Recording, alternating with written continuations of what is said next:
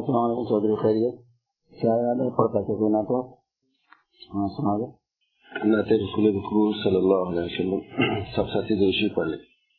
اللہم صلی اللہ سیدنا محمد وعلا علیہ سیدنا لوح بھی تو، قلم بھی تو، تیرا وجود الکتاب۔ لوح بھی تو، قلم بھی تو، تیرا وجود الکتاب، گنبد آبگی نرنگ، تیرے محیط میں حباب۔ عالم آب آب و خاک میں تیرے ظہور سے فرو ذرائے ریگ کو دیا۔ تو نے طلوع آفتاب، شوکت سنجرو سلی جلال کی نمود، فقر جنے دو با یزید، تیرا جمال بے نقاب۔ شوق تیرا اگر نہ ہو، میری نماز کا میرا قیام بھی حجاب، میرا سجود بھی حجاب۔ تیری نگاہ ناز سے دونوں مراد پا گئے۔ عقل غیاب و جستجو عشق حضور و سراب لوح بھی تو، قلم بھی تو، تیرا وجود الکتاب، گنبد آبگی نرنگ، تیرے محیط میں حباب بتائیں گے کس کی کوئی تو نہیں مطلب لوگوں کو۔ علامہ اقبال کی ہے نا؟ ہاں، الفاظ تو مشکل رہتے ہی رہتے مطلب بھی بہت مشکل بسم اللہ الرحمن الرحیم۔ خانوی رحمۃ اللہ علیہ کے مواعظ میں سے یا ان کے مرفوظات میں سے عموماً کچھ پڑھ کے سنایا جاتا ہے۔ تھانوی رحمۃ اللہ علیہ بڑے اولیاء اللہ میں سے گزرے ہیں۔ بہت بڑے عالم اور مفسر اور فقیر اور مفتی اور محدث تھے۔ اور زیادہ کلام ان کا تصوف پر ہے۔ تصوف سے متعلق ہیں، تصوف کے وہ مجددین میں سے۔ ویسے تو مجدد عام تھے، وہ مجدد مطلق تھے۔ مجدد کہتے ہیں سو سال میں ایک آدمی جو پیدا ہوتا ہے، مسلمانوں کا اسپیشلسٹ اس کو مجدد کہتے ہیں۔ وہ تھے وہ۔ اور یہ حدیث شریف کے مطابق، حدیث شریف میں یہ مفہوم ہے کہ اللہ تعالیٰ اس امت کے لیے ہر سو سال میں ایک آدمی ایسا پیدا کرے گا، کرتا رہے گا، جو اس اس دین کو تر و تازہ کرتا رہے۔ گا وجہ اس کی ہے کہ مذہبی چیزیں جو اجتماعی طور پر ہوتی ہیں، خاص طور پر، اگر اس کو رینیو نہ کیا جائے، ریسیٹ نہ کیا جائے، تو بہت سی خرابیاں اس میں پیدا ہو جاتی ہیں۔ مذہبی چیزیں کی کیا خصوصیت ہے؟ یہ دنیا کا نظام کچھ ایسا ہے۔ اس دنیا میں سو سال میں، ڈیڑھ سو سال میں بڑی تبدیلی آیا کرتی ہے۔ جو لوگ بیس پچیس سال ہو جاتا ہے اپنے ملک کو، اپنے وطن کو واپس نہیں ہوتے، جب وہ پندرہ بیس سال کے بعد اپنے وطن کو جاتے ہیں تو بہت سی چیزیں پہچان بھی نہیں پاتے۔ ارے، یہ وہی شہر ہے، یہ وہی ایریا ہے، یہ وہی علاقہ ہے۔ بالکل، حالانکہ اپنے آپ بہت کم چینجز ہوا کرتے ہیں۔ اس کے باوجود بھی بہت زیادہ تبدیلیاں ہو جاتی ہیں۔ رواجوں میں، رسم میں، عادتوں میں، لوگوں کی فہم میں، لوگوں کی مزاج میں بہت بڑا فرق آتا ہے سال ایک سو سال میں، ڈیڑھ سو سال میں۔ تو یہ اسلام کی خصوصیات میں سے ہے کہ اتنی صدیاں گزرنے کے باوجود اس میں کوئی فرق نہیں آیا۔ نہ اس کے علم میں فرق آیا، نہ اس کے عمل میں فرق آیا۔ خاص بات ہے۔ پچھلے مذاہب جو گزرے ہیں، ان میں سو ڈیڑھ سو سال میں سب کچھ ختم ہو گیا۔ تورات کے نازل ہونے کے سو ڈیڑھ سو سال کے بعد میں تورات کون سی کتاب تھی، کیسی اتری تھی، کیا ہے، اس کی اصل شکل، کسی کو یاد نہیں رہی۔ انجیل کے بارے میں ایسے ہوا، زبور کے بارے میں ایسے ہوا، دوسرے سوف کے بارے میں بھی ایسے ہوا۔ مطلب اس کی کچھ معلومات رہ گئی لوگوں کے پاس، اور کچھ اس میں الٹ پلٹ ہو کے رہ گیا، تحریف ہو کے رہ گئی، تبدیلیاں آ گئی اس میں، اور لوگوں کو پتا بھی نہیں رہا، اور جناب والا اسی تبدیلی کے ساتھ میں چلتے رہے۔ اور جو پرانے مذاہب ہیں، جیسے ہمارے انڈیا کے، ہندوستان کے قدیم مذاہب ہیں، وہاں کا جو برہمن سسٹم ہے، یا وہاں کی بت پرستی ہے، یا وہاں کی وید جو ان کی مذہبی کتاب ہے یا بدھزم ہے اور دوسرے اور مذاہب جو ہیں، اور اس سے پہلے کے مذاہب جو ایران میں تھے، مجوسیوں کے پاس تھے صابیوں کے پاس تھے، ان کا تو حساب ایسا ہے کہ آج ان کی صحیح تاریخ تک کسی کو نہیں معلوم۔ وید کو وہ لوگ آسمانی کتاب بولتے ہیں، لیکن کوئی ثبوت ہی نہیں ہے اس کو۔ اور اس کی تعلیمات پر عمل اتنا دور ہے، اتنا دور ہے جس کی کوئی حد نہیں۔ ایک وید کے جو پنڈت تھے، پنڈت کتاب کے ماہرین، ان کے پاس۔ برہمن بھی تھے، وہ پھر مسلمان ہو گئے عبد الرحمان ان کا نام ہے۔ انتقال ہو گیا غالباً۔ ہمارے میری ان سے ملاقات رہتی تھی وہاں حیدرآباد میں۔ وہ بتاتے ہیں کہ اگر یہ لوگ ویٹ پر آ جائیں، جو اس وقت بھی اس میں ہے، جو جو باتیں اس میں ہیں، تو سارا شرک ختم ہو جائے گا۔ کیونکہ سب سے زیادہ مخالفت اس میں شرک کی ہے۔ اور حضور صلی اللہ علیہ وسلم کا تذکرہ کم و بیش تیس جگہوں پر ہے۔ اور کھلا ہوا اس میں لکھا ہے کہ زندگی کا جو راز ہے، وہ ریگستانی امت سے سیکھنا پڑے گا۔ اگنی کا راز ریگستانی امت بتائے گی تم کو آگے۔ وہ جو شارحین ہیں، اس کے اس سے مراد عرب لیتے ہیں یعنی صاحب کرام لیتے ہیں۔ بالکل محفوظ نہیں رہا۔ اور طریق، رسم، رواج، مذہب، مذہبی عقیدے۔ تو اللہ تبارک و تعالیٰ نے اسلام کی حفاظت کے لیے، قرآن پاک کے مضامین کی حفاظت کے لیے، احادیث مبارکہ کے مضامین کی حفاظت کے لیے، اور پھر ان کے انتباق کے لیے، اس کی جو عملی شکلیں ہوتی ہیں، اس کی حفاظت کے لیے ایسا انتظام فرمایا ہے کہ ہر سو سال میں ماہر شخصیات جو اس کی ہوتی ہیں، جو اللہ کی طرف سے گویا منتخب ہوتی ہیں سلیکٹڈ ہوتی ہیں، نبی نہیں ہوتے وہ۔ کیونکہ نبی حضور پاک صلی اللہ علیہ وسلم آخری ہیں، آخری نبی ہیں آپ۔ آپ کے بعد کوئی نبی نہیں آئے گا۔ لیکن مسلحین آئیں گے، مجددین آئیں گے، ملحمین آئیں گے۔ ملحم کہتے ہیں ایسی شخصیتوں کو۔ معمور من اللہ آئیں گے۔ معمور من اللہ کا اللہ کی طرف سے انہیں حکم ہوتا ہے کہ تمہیں یہ کام کرنا ہوگا۔ وہی نہیں ہوتی وہ، الہام ہوتا ہے۔ تو ایسے لوگ پیدا ہوتے ہیں سو سال میں۔ اس میں حضرت اشرف علی صاحب خانوی رحمۃ اللہ علیہ بھی تھے۔ ان پوری امت اپنے ایشیا کے علماء کرام کی پوری کی پوری امت، کیونکہ غیر ایشیا میں ان کا بعض جگہوں پہ تعارف نہیں ہے۔ تو ادھر کے علاقے میں بالخصوص بال اتفاق سارے علماء ان کو مجدد مانتے ہیں۔ اس لیے ان کی باتوں کے اندر بڑی عجیب و غریب روحانیت اور علوم ہوتے ہیں۔ اس سے بالکل صحیح تعبیر قرآن کی، حدیث کی اور تفصیل سمجھ میں آتی ہے۔ وہ تصوف کے امام تھے۔ تصوف میں امامت کا درجہ تھا ان کو۔ اور دارالعلوم دیوبند کے پہلے طالب طالب علم میں سے پہلی کلاس تھی یعنی پہلا جو بیچ ہے، فضلہ کا، اس میں آتا ان کا شمار۔ بہت خاص خصوصیات کے اللہ پاک نے ان کو بنایا۔ اس میں سے ان کی جو مضامین ہیں، وہ ماشاء اللہ تیس بتیس جلدوں میں ہیں، جو جو ان کے مواعث ہیں خالی مضامین تو الگ ہیں مواعث کہہ رہا ہوں۔ ملفوظات کی الگ جلدیں ہیں، مواعظ کی الگ جلدیں ہیں، پھر ہر فن پہ کتاب ہے۔ تفسیر ان کی بہت مشہور ہے، حدیث کی کتابیں ان کی بہت مشہور ہیں۔ کسی کوئی فن ایسا نہیں ہے جس میں ان کی کوئی نہ کوئی کتاب نہ ہو، دینیات کے اندر۔ تو اس وجہ سے ہم ان کے مواعظ کو سنانے کا اہتمام کرتے ہیں کہ اس میں اللہ پاک نے صحیح علم اور صحیح روحانیت رکھی ہے۔ ایک بہت بڑا مضمون ہے تفصیل واضح ان کا، اس میں سے ایک جگہ سے سناتا ہوں تھوڑا ہم تو تھوڑی دیر سنتے ہیں، بہت ہوا تو ایک گھنٹہ سن لیا۔ ان کا ایک ایک واز تین گھنٹے، چار گھنٹے، ساڑھے چار گھنٹے کا ہوتا تھا۔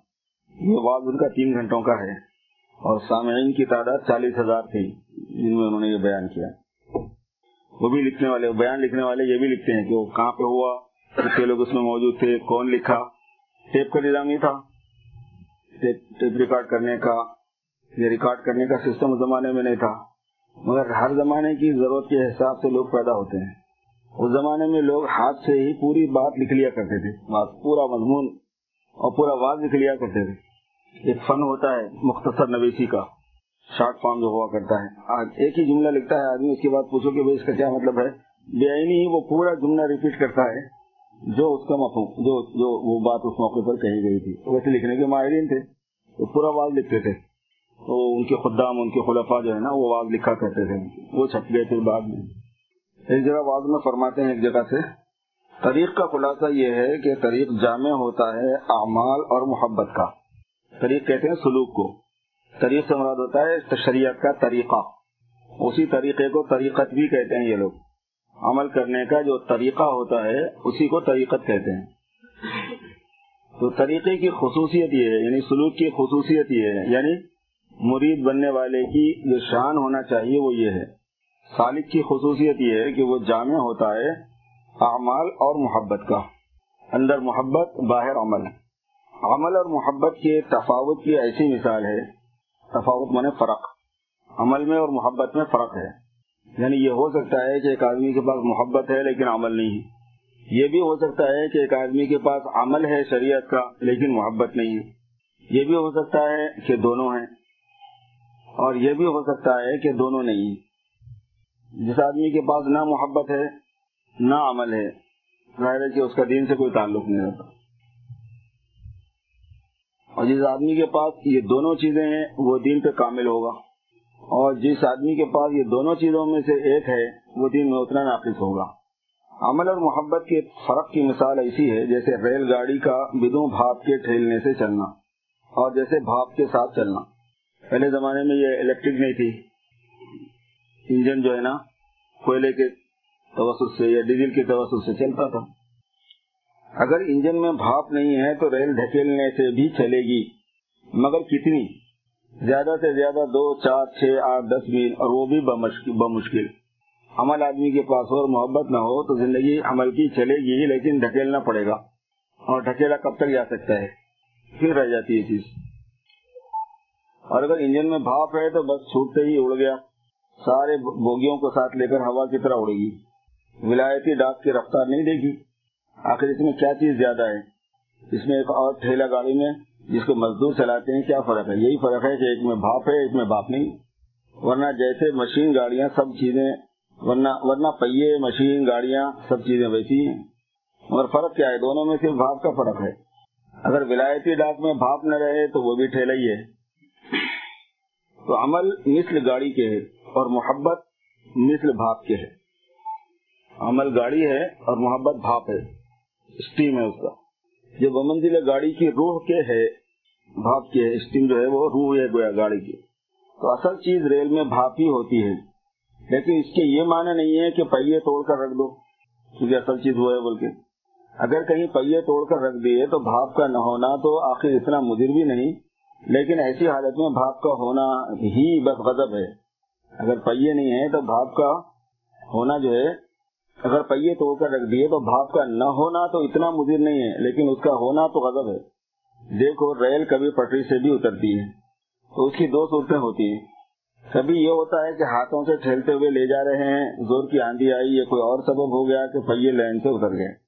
اب چونکہ اس وقت وہ بھاپ کے زور سے نہیں چل رہی ہے، اس لیے لین سے بھی اترے گی تو زمین کے اوپر ہی چلنے لگے گی۔ اگر زمین سخت ہوئی، ورنہ زیادہ سے زیادہ یہ ہوگا کہ کھڑی ہو رہے گی۔ اور اگر کہیں خدا نہ خاصا ایسا ہوا کہ بھاپ کے زور میں اڑ کر جا رہی تھی کہ پہیے لین سے اتر گئے، تو بھاپ کی یہ برکت ہوئی کہ پہیے زمین کے اندر گھس گئے پورزے ٹکڑے ہو گئے، ڈرائیور اور سواریاں سب ختم ہو گئے۔ ایک قیامت برپا ہو گئی۔ بھاپ موجود ہونے کی صورت میں اگر یہ لین پر رہی تب تو مسافت کو نہایت سہولت اور امن، عافیت اور تیزی کے ساتھ خطا کرے گی۔ اسٹیم ہے اس میں اور لین پر ہے۔ تو تمام سواریوں کو عافیت کے ساتھ ملے جائے گی۔ اور اگر کہیں لین کو چھوڑ دیا تو واللہ قیامت برپا ہو جائے گی۔ مشین کا بھی، گاڑیوں کا بھی، چلانے والے کا بھی، مسافروں کا بھی سب کا تحت نحس ہو جائے گا۔ تو اس مثال میں تین حالتیں ہوئی۔ ایک تو یہ کہ بھاپ نہیں ہے لیکن لین پر ہے۔ اس صورت میں رفتار ضرور آہستہ ہوگی، لیکن خیر کوئی خطرہ بھی نہیں۔ دوسری حالت یہ ہے کہ بھاپ تو اس میں ہے، لیکن لین پر نہیں۔ یہ بس قیامت کا سامنا ہے۔ اور ایک حالت ہے نور علی نور، وہ یہ کہ بھاپ بھی ہو اور لین پر بھی ہو۔ سبحان اللہ، یہ ہے البتہ لطف۔ تو اے صاحب وہ جس نے اپنی ریل میں بھاپ تو پیدا کر لی، لیکن اس کو لین پر سے اتار دیا، واللہ وہ نہایت خطرناک حالت میں ہے۔ وہ بھاپ کیا ہے؟ وہ ہے محبت۔ جیسا کہ میں پہلے بھی عرض کر چکا ہوں، اور لین کیا ہے؟ وہ ہے شریعت۔ پٹری کی جو لین ہوتی ہے، وہ شریعت ہے، اور جس اسٹیم سے گاڑی چلتی ہے، وہ محبت ہے۔ اب جس نے محبت تو پیدا کر لی، لیکن اعمال شریعت کو رخصت کر دیا، وہ راستہ تو کیا قطع کرتا، الٹا اپنے آپ کو ہلاکت باطنی میں ڈال دے گا۔ محبت بنا لی، تھوڑی بہت۔ اللہ کے ساتھ محبت بنا لی، اللہ کے رسول کے ساتھ محبت بنا لی، لیکن شریعت کا راستہ نہیں ہے اس کے پاس۔ لین نہیں ہے شریعت کی۔ یہ ساری بدتیں خرافاتیں، یہ سب کہاں سے آتی ہیں؟ وہیں سے آتی جس آدمی کے پاس دین کا علم نہ ہو اور محبت ہو اللہ رسول کے ساتھ میں، تو بدت وہیں سے نکلتی ہے۔ جو سمجھ میں آیا کرتے چلے جا رہے ہیں۔ کبھی اللہ حضور کو اللہ سے بڑھا دے رہے ہیں، کبھی اللہ کو اتار کے نیچے زمین پہ لے آ رہے ہیں۔ کبھی اللہ تعالیٰ کو حضور کا عاشق بتا کے اللہ تعالیٰ کو مجبور بتا رہے ہیں کہ اللہ تعالیٰ محبت میں حضور کی جدائی کو برداشت نہیں کر سکتے، اس لیے سایہ اپنے پاس میں رکھ لیا۔ بولتے نا۔ حضور کو سایہ نہیں تھا تو کیوں نہیں تھا؟ تو بولے اپنے پاس رکھ لیا۔ کیوں؟ تو حضور کو اللہ کی جدائی برداشت نہیں تھی۔ اس کا مطلب یہ کہ انہوں نے اللہ کو ایسی جگہ بٹھا دیا جو حضور سے قریب نہیں ہے۔ ایسے قسم کی باتیں ہوتی ہیں کہ رسم، رواج، خرافات دین کا ایسا مجموعہ سامنے آئے گا کہ جو جس کا دین سے کوئی تعلق نہیں ہوگا۔ اور جس نے محبت تو پیدا نہیں کی لیکن عمل شریعت پر، عمل شریعت پر کرتا رہا، تو اس کی ایسی مثال ہے جیسے بلا بھاپ کی ریل کے ٹھیل رہے ہیں۔ اول تو رفتار نہایت سست، پھر جہاں اس کو ٹھیلنا چھوڑ دیا، بس رک گئی۔ اس لیے یہ بھی کچھ نہیں۔ اے صاحب، عمل کو اور محبت کو دونوں کو جمع کر لو۔ یہ البتہ ہوگی وہ ریل جس میں بھاپ بھی ہے، پہیے بھی ہیں، لین پر بھی ہے۔ پھر دیکھو کیسی جلدی مسافت خطا ہوتی ہے۔ میں نے ریل کی مثال میں جو یہ کہا تھا کہ بھاپ اصل چیز ہے، کہ اصل چیز ہے تو اس کا یہ مطلب نہیں کہ فقط محبت کافی ہے، عمل کی حاجت نہیں۔ بلکہ بھاپ کے اصل ہونے کے یہ معنی ہے کہ پہیوں کی تیزی کا ذریعہ یہی ہے، بغیر اس کے رفتار میں تیزی ممکن نہیں۔ لیکن اگر سرے سے پہیے ہی نہ دارت ہوں تو نیری بھاپ کیا کر سکتی ہے؟ سوائے اس کے کہ وہیں کی وہیں سی سی سی سی بھگ بگ بگ بگ کرتی رہے۔ اسی لیے جس میں محض جوش اور خروش ہے، اس میں سوائے اس کے کہ حق حق اور اللہ اللہ کے نعرے لگائے اور کچھ بھی نہیں۔ نفع کیا اس سے؟ شور اور غل تو بہت مگر ہیں وہیں، جہاں پہلے تھے۔ تو نفع کیا ہوا اس جوش و خروش سے؟ یہ جوش و خروش تو ایسا ہی ہے جیسے اس ریل کا جس کا انجن میں آگ بھی دہک رہا دہک رہی ہے، بھاپ بھی بھری ہوئی ہے، مگر کسر ہے تو کیا؟ کہ پہیے ٹوٹے ہوئے ہیں۔ تو بیچاری سوائے اس کے کہ کھڑی دھواں دیے جائے اور ٹیں ٹاں ٹیں ٹاں کیے جائے اور کچھ نہیں کر سکتی۔ جہاں صبح تھی، وہیں شام۔ اور جو گاڑی بغیر بھاپ کی چل رہی ہے، اس میں شور و گل تو نہیں، مگر راستہ آنند فانند قطع ہو رہا ہے۔ کاش جس گاڑی میں بھاپ تھی، پہیے بھی درست ہوتے۔ اور لائن پر بھی ہوتی تب لطف تھا کہ ایک ساتھ اپنی منزل پر جا کر دم لیتی۔ اور اب تو ندی بھاپ بالکل بیکار ہے۔ تو محبت کو جو میں نے اصل کہا ہے، اس کے معنی یہ ہے کہ وہ اعمال کی تکمیل کا، بلکہ خود اعمال کا بھی ذریعہ ہے۔ اس میں ایک بہت بڑی غلط فہمی کا اضالہ ہے۔ بعض لوگ ایسے ہیں جو حضور صلی اللہ علیہ وسلم کی محبت اور عظمت کو بہت بیان کرتے ہیں اور اس کو اصل ایمان قرار دیتے ہیں اور ہے بھی ایمان کی چیز وہ۔ لیکن وہ اس کو سب چیزوں کا بدل اور سب اور کافی قرار دیتے ہیں۔ بس محبت پیدا کر لو، حضور سے عشق ہونا چاہیے، حضور کا محبت ہونا چاہیے، حضور کی بس یہ کافی ہے۔ دین کے احکام میں سے ایک حکم ہے اللہ کے رسول کے ساتھ محبت ہونا، اللہ کے ساتھ محبت ہونا۔ لیکن وہ کیوں ہے؟ وہ اس لیے ہے کہ وہ ذریعہ ہے دین پر چلنے کا۔ باتیں بہت کرا دی لوگوں کی، دل کے اندر محبت بھی بھڑکا دی، لیکن عمل دین پر چلانے کی ترغیب چلنے کی ترغیب نہیں دی جاتی۔ دین پر چلنے کے لیے جو مجاہدہ ہے، اس کے لیے محبت ہی آمادہ کرنے والی چیز ہوتی ہے وہ آمادہ نہیں ہوئی آمادگی نہیں ہوئی تو کیا فائدہ وہ بات کے ہونے سے؟ اس سے کوئی فائدہ نہیں ہوتا۔ اپنے انڈیا، پاکستان میں آپ جاہلوں کی تقریر سنیں گے تو آپ کو یہی بات ملے گی۔ محبت بس سب کچھ ہے۔ محبت پیدا کر لو، یہی سب کچھ ہے۔ اب رشوت میں بھی ہیں، اور سود میں بھی ہیں، اور داڑھی بھی نہیں ہے، اور نماز بھی نہیں پڑھتے ہیں۔ اور حرام خوری بھی چل رہی ہے۔ ہر قسم کی خرافات چل رہی ہے۔ اور سال میں ایک دو مرتبہ جلوس کر لیتے ہیں، جلسے کر لیتے ہیں، میلاد کر دیتے ہیں۔ اور پھر حضور صلی اللہ علیہ وسلم کی عظمت کا بیان سن لیتے ہیں کر دیتے ہیں۔ بس یہ سمجھتے ہیں کہ وہ ہو گیا کام، اتنا ہی مقصود تھا۔ یہ لوگ ناواقف ہیں۔ کام تو اچھا کیا ایک، لیکن اصل جو کام تھا اس کے ساتھ میں وہ رہ گیا۔ تو محبت اصل ہے، یہ بزرگان دین بھی بولتے ہیں۔ جو اہل حق بزرگ ہیں، وہ بھی یہی کہتے ہیں کہ محبت اصل ہے۔ وہ لوگ جاہل لوگ بھی یہی کہتے ہیں کہ محبت اصل ہے۔ لیکن بزرگوں کے یہاں محبت کی اصل ہونے کا مطلب یہ ہے کہ وہ اعمال کی تکمیل کا اور اعمال کا ذریعہ ہے۔ کیونکہ یہ یقینی بات ہے کہ بغیر محبت کے اعمال کا صدور بھی ممکن نہیں۔ حتیٰ کہ محبت ضعیف یعنی محبت کا ادنا درجہ وہ ہے جس کو ارادہ کہتے ہیں۔ یہ مسلم مسئلہ فلسفے کا ہے کہ بلا ارادے کے کوئی عمل وجود میں آ نہیں سکتا۔ ہر عمل کے صدور سے قبل پہلے ارادے کا متعلق ہونا شرط ہے۔ تو محبت کا ادنا درجہ ارادہ ہوا۔ مثلا ہم نے جب جانا چاہا اور ارادہ کیا تو محبت ضعیف متحقق ہو گئی، کیونکہ چاہنے ہی کو تو محبت کہتے ہیں، اگرچہ تڑپ نہ ہو۔ یہ تو ادنا درجے کی محبت ہوئی، جس کے بغیر درجے کا عمل، جس کے بغیر کسی درجے کا عمل ہی صادر نہیں ہو سکتا۔ اور اعلیٰ درجہ محبت کا یہ ہوتا ہے کہ تو درو گم شبت وسال اینت تو بس، گم شدنگا گم کن، کمال اینت تو بس۔ تو اس میں گم ہو جا وسال اسی کا نام ہے اور اس گم ہونے کو بھی گم کر دے، اس غائب ہونے کو بھی غائب کر دے، بس کمال ہی ہے۔ فنا الفنا کہتے ہیں صوفیہ اس کو۔ یعنی اپنے گم کرنے کو، اپنے فنا کرنے کو بھی یاد نہیں رکھا جاتا۔ ہے کیا اچھا مضمون ہے۔ فنا، گویا فنا کا درجہ جس کو کہتے ہیں، وہ اعلیٰ درجے کی محبت ہے۔ یعنی تمام تعلقات غیر اللہ اللہ کے غیر کے ساتھ جتنے تعلقات ہیں، اس قدر مغلوب ہو جائیں کہ کوئی نہ معبود ہونے میں شریک رہے جو حاصل ہے لا الہ الا اللہ کا۔ نہ مقصود ہونے میں کوئی شریک رہے جو حاصل ہے فلی عمل عمل صالحہ ولا یشرک بعبادت ربی احدا کا۔ ایسا عجیب ترجمہ کیا فلی عمل عمل صالحہ ولا یشرک بعبادت ربی احدا سورہ کہف کے آخر میں ہے نا؟ من کان یرجو لقاء ربی جس کو اپنے پروردگار سے ملنے کا یقین ہے فلی عمل عمل صالحہ اس کو چاہیے کہ وہ عمل صالح کرے۔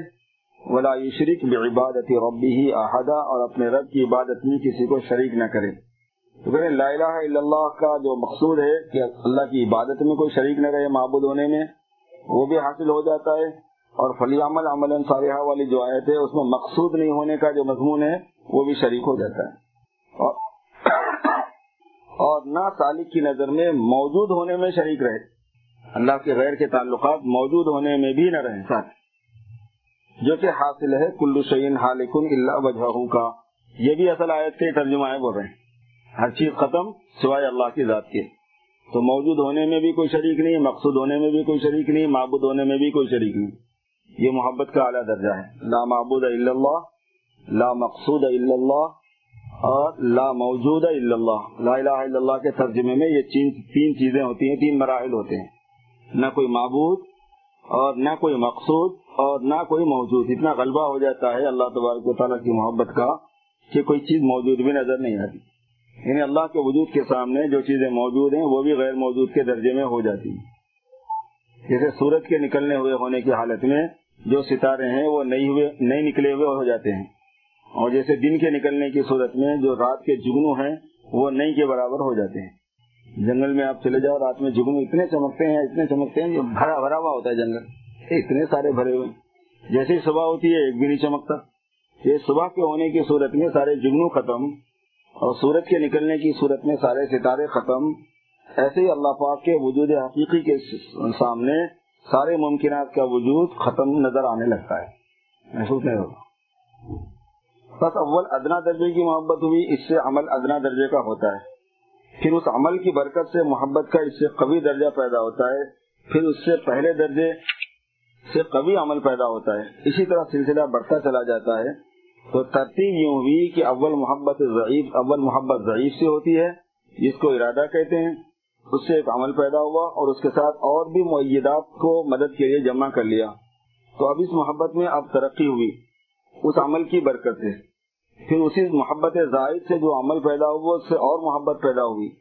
پھر اس محبت سے اور عمل پیدا ہوا۔ پھر اس عمل کی اور برکت ہوئی، پھر اس سے اور عمل پیدا ہوا۔ خلاصہ یہ ہے کہ دونوں میں یہ ترتیب رہتی ہے کہ اول محبت ضعیف، پھر عمل ضعیف، پھر محبت زائد، پھر عمل زائد، پھر اور محبت زائد، پھر اور عمل زائد۔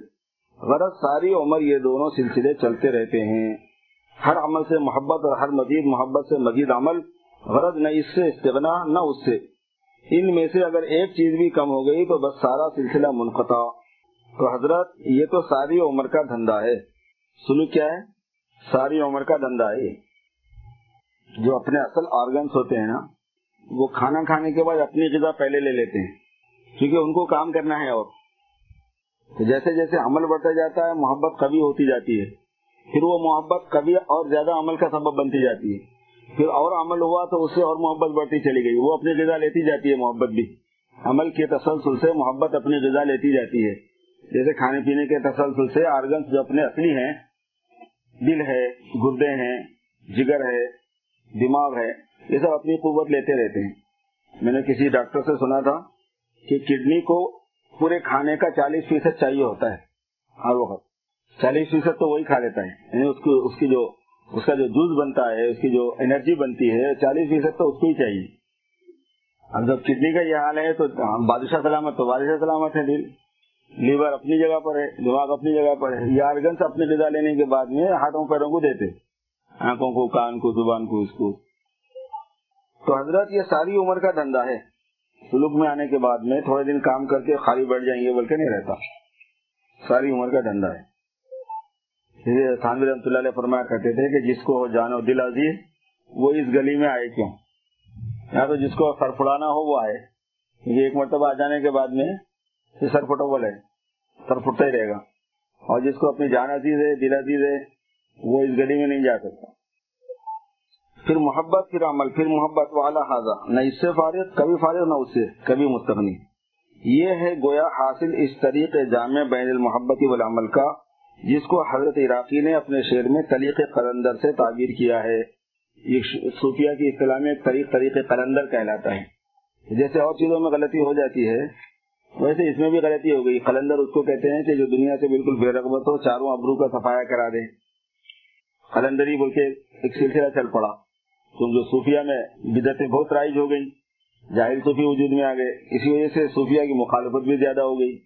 تب لوگ یہ سمجھتے ہیں کہ اصل صوفی کی مخالفت ہے، شاید ویسا نہیں ہے۔ بلکہ ان صوفیوں کی مخالفت ہوئی جو غلط طریقے پر چلنے لگے۔ جو اصل صوفی تھے اسے تھوڑی۔ تو اس میں وہ لوگ یہ کرتے تھے کہ بال سر کے بال صاف ابرو کے بال صاف مچھوں کے بال صاف داڑھی کے بال صاف پورا منڈا جو ہے نا صاف رکھتے تھے وہ لوگ۔ جو آنکھوں کے اوپر بال ہوتے ہیں وہ بھی نہیں رہنا، جو مونچھ کے ہیں وہ بھی نہیں رہنا، جو داڑھی کے ہیں وہ بھی نہیں رہنا، جو سر کے ہیں وہ بھی نہیں رہنا۔ بالکل ہمیں ایسا چکنا رکھتے تھے، ہم قلندری ہیں۔ تو اس کو فرماتے ہیں کہ حافظ عراقی نے جو طریق قلندر کا خلاصہ بیان کیا، اس سے مراد یہ ہے، وہ نہیں ہے جو لوگ سمجھ رہے ہیں۔ پھر میں نے سوچا کہ کیا کوئی آیت بھی اس مضمون کی معید ہے؟ سو الحمد قرآن کی آیت بھی ذہن میں آ گئی۔ جس میں یہی مضمون موجود ہے۔ اور یہاں سے یہ بھی معلوم ہو گیا ہوگا کہ تصوف کے اصول صحیحہ قرآن اور حدیث میں موجود ہیں، سب موجود ہیں۔ اور جو لوگ سمجھتے ہیں کہ تصوف قرآن و حدیث میں نہیں ہے، بالکل غلط ہے۔ یعنی غالی صوفیوں کا بھی یہی خیال ہے اور خوش علماء کا بھی کہ تصوف سے قرآن اور حدیث خالی ہے خوش غلط خریدین کو کہتے ہیں۔ خشک مانے سوکھے۔ سوکھے سوکھے۔ ہے کچھ بھی نہیں، پانی کچھ بھی نہیں ہوتی مگر دونوں غلط سمجھے۔ خوش علماء تو یہ کہتے ہیں کہ تصوف کوئی چیز نہیں، سب واحد ہے میاں بس نماز، روزہ، قرآن، حدیث سے ثابت اسی کو کرنا چاہیے۔ یہ تصوف صوفیوں نے کہاں کا جھگڑا نکالا ہے؟ تو ان کے نزدیک قرآن و حدیث سے تصوف خالی۔ اور غالب صوفی یہ کہتے ہیں کہ قرآن و حدیث میں تو ظاہری احکام ہے تصوف علم باطن ہے ان کے نزدیک نوز باللہ قرآن و حدیث ہی کی ضرورت نہیں۔ غرض دونوں فرقے قرآن و حدیث کو تصوف سے خالی سمجھتے ہیں۔ پھر اپنے اپنے خیال کے مطابق ایک نے تو تصوف کو چھوڑ دیا اور ایک نے قرآن و حدیث کو۔ جنہوں نے قرآن و حدیث کو چھوڑ دیا، انہوں نے یہ سمجھ لیا کہ قرآن و حدیث تو میں ظاہری انتظام کی چیزیں ہیں، درویشی کا ان سے کیا علاقہ؟ بہت بڑا طبقہ اپنے انڈیا، پاکستان، بنگلہ دیش اور کے علاقوں میں خاص طور پر پایا جاتا ہے۔ اور عرب ممالک میں بھی بہت جگہوں پر پایا جاتا ہے۔ سوڈان صومالیہ میں بھی پایا جاتا ہے۔ الجزائر، مراکو ادھر بھی پایا جاتا ہے، مصر میں بھی پایا جاتا ہے۔ دنیا میں سبھی جگہوں پہ اچھے صوفی بھی پائے جاتے ہیں، غلط صوفی بھی پائے جاتے ہیں۔ حضرت جلال آبادی رحمۃ اللہ علیہ نے جاہل صوفیوں کا ایک قصہ سنایا تھا ہم کو۔ ایک بزرگ جو ہیں، وہ ایک بزرگ کی مزار پہ گئے۔ فاتحہ پڑھنے کے لیے، چونکہ جانا چاہیے۔ بزرگوں کے مزار پہ جانا، وہاں سر فاتحہ سر اخلاص وغیرہ پڑھ کے بخشنا اور اپنے لیے اور ان کے لیے دعا کرنا۔ یہ مصنوع ہے ہونا چاہیے، ایسا ایسے بڑے فائدے ہوتے ہیں۔ تو ہمارے اکابر کا معمول رہا ہے کہ وہ بزرگوں کے مزارات پہ جاتے رہے ہیں۔ جیسے اپنے ماں باپ کے پاس جانا چاہیے، قبر کے پاس رشتے داروں کے قبرستان، کے پاس قبرستان میں جانا چاہیے، ایسے بزرگوں کے پاس بھی جانا چاہیے۔ تو آج کل بڑے بڑے جو بزرگ ہیں، ان کے پاس جو ہے نا بڑی درگاہیں بن گئی ہیں، تو ایک ہجوم رہتا ہے ہمیشہ۔ تو فقرا کا بھی ایک ہجوم رہتا ہے، خاص قسم کے جائز دوپیوں کا۔ ٹیڑے بنگے کپڑے پہنے ہوئے ہیں جو بڑے سے جو ہے نا گلے کے اندر تصویروں کی کئی کئی قسم کی تصویریں ڈالی ہوئی ہیں، بڑی تصویریں چھوٹی تصویریں کلر میں، غیر کلر میں، پتھر کی بنی ہوئی، اس کی بنی ہوئی، اس کی بنی ہوئی، ہاتھ میں کڑے، انگلیوں کے اندر بڑے بڑے انگوٹیاں اور شملہ پیڑا گنگا اور ایسی بہت سی چیزیں بنائی ہوتی ہیں، بنے ہوئے ہوتے ہیں اور چرس پی رہے ہوتے ہیں، چرس کے ابھنگی ہوتے ہیں بھنگ پینے والے۔ ڈرگ پینے والے جو ہوتے ہیں نا، بال کی ایک طرف ہیں، کھال ایک طرف ہے داڑھی بڑی ہوئی ہے مچھیاں بڑے ہوئے ہیں، صفائی نہیں، ستھرائی نہیں۔ تو وہ اپنے آپ کو درویش بولتے ہیں۔ حالانکہ وہ بھی درویش نہیں ہوتے۔ درویش کو بھی بگاڑا ہونا یہ بزرگ وہاں چلے گئے۔ وہ جو فاتحہ پڑھ کے واپس ہو رہے تھے، تو ایک اس میں سے پیتے پیتے پکارا۔ او مرغے ادھر ذرا وہ لوگ گالی گلوچ کو اور بے ڈنگی باتیں کرنے کو بھی کمال سمجھتے ہیں اپنا۔ بڑے سے بڑے آدمی کو بولیں گے لوگ کے پٹھے ادھر آ جائیں او مرغے ادھر آ جائیں یعنی او مرغے ادھر آ اب وہ بےچارا بلا رہا تھا تو اس نے سوچا چلا جاؤں کیا بولتا ہے دیکھتے ہیں وہ چلے گئے کہنے گے رات کی بات بول دو کہنے گے بولو کہنے گے اللہ میاں کے پاس ہم لوگ نزدیک بیٹھے ہوئے تھے عرص میں تو وعدہ لیا تھا نا اللہ نے جب ہم لوگ نزدیک بیٹھے ہوئے تھے اور یہ جو مولوی ہوتے ہیں نا یہ پیچھے بیٹھے ہوئے تھے تو اللہ میاں نے فرمایا بھنگ گودا اور یہ کم وقتوں نے سن لیا نماز روزہ جاؤ رات کی بات سنا دی اللہ نے کہا بھنگ پیو جا کے وہاں پہ۔ اور ان لوگوں نے سن لیا، مولویوں نے نماز روزہ۔ وہ پڑھ کے چکر میں بولے۔ یا رات کی بات بتا دی۔ یاد رکھنا، فقیر کی بات بولے۔ ایسے رہتے جائیں گے۔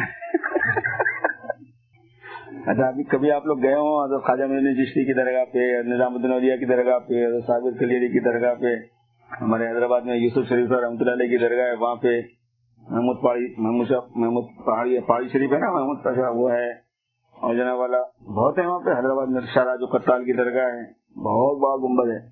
آپ کو وہاں پہ بیٹھے ہوئے ملیں گے ایسے۔ اور کچھ نہ کچھ بولتے ہیں۔ مذاق پڑھاتے ہیں دین کا شریعت تو پھر اپنے اپنے خیال کے مطابق ایک گروپ میں تو تصور کو چھوڑ دیا اور ایک نے قرآن حدیث کو۔ جنہوں نے قرآن حدیث کو چھوڑ دیا، انہوں نے یہ سمجھ لیا، قرآن و حدیث تو محض ظاہری احکام انتظام کی چیزیں ہیں۔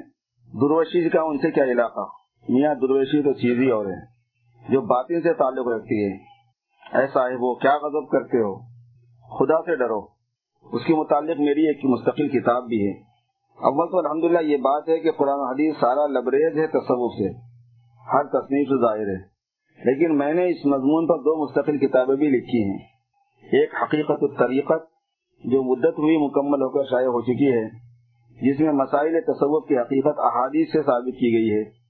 اب ایک رسالہ مستقل اور بھی لکھ رہا ہوں آج کل۔ جس میں صاف طور پر ظاہر کیا گیا ہے کہ تصور کے مسائل قرآن مجید سے بھی ثابت ہیں۔ پاؤ پاؤ قرآن یعنی آٹھ پارے تو ہو گئے ہیں، بائیس پارے اور باقی ہیں۔ خدا مدد فرمائے۔ یہ رسالہ دراصل عربی میں پھر خیال ہوا کہ اس کے ساتھ ساتھ اردو میں بھی ترجمہ ہو جائے تو اچھا ہے، چنانچہ ہو رہا ہے۔ اور جو رسالہ ہے، حقیقت الطریقہ وہ تو اصل ہی سے اردو میں ہے۔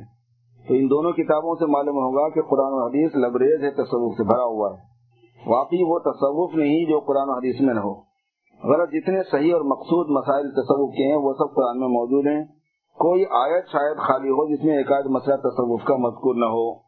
چنانچہ اسی آیت کے دیکھیے جو اس وقت تلاوت کی گئی۔ اس میں بھی تصوف موجود ہے۔ حالانکہ بظاہر بالکل سمجھ میں نہیں آتا۔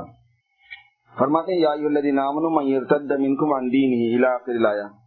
حق سبحانہ و تعالیٰ اپنے دین کے محفوظ ہونے کی خبر دے رہے ہیں۔ کوئی یہ ناز نہ کرے کہ دین کا کام ہماری وجہ سے چل رہا ہے۔ اے ایمان والو، اگر تم میں سے کوئی نوز باللہ دین سے پھر جائے گا تو سرکاری کام بند نہ ہوگا۔ چاہے سارے ٹھیکے دار اور مزدور استعفی دے دیں۔ جیسے دنیا میں سارے عملے والے دفتر کا کام چھوڑ دیں تو حکام کو عین وقت پر پریشانی اور تشویر ہو جا، تشویش ہو جاتی ہے۔ اس واسطے کہ جب عملے والے سب مخالف ہو گئے تو اس کام کو اب اب اب کام کس سے لیں؟ اسی طرح شبہ یہ ہو سکتا تھا کہ اگر نوز باللہ سب کے سب مسلمان مرتد ہو جائیں تو شاید اللہ میاں کو بھی سوچ ہو، جیسے آج ہی ایک حکایت میں بیان کر رہا تھا کہ ایک نابینا حافظ نے مجھے بیان کیا کہ ہم چار آدمی نماز پڑھ رہے تھے، تین مقتدی اور ایک امام۔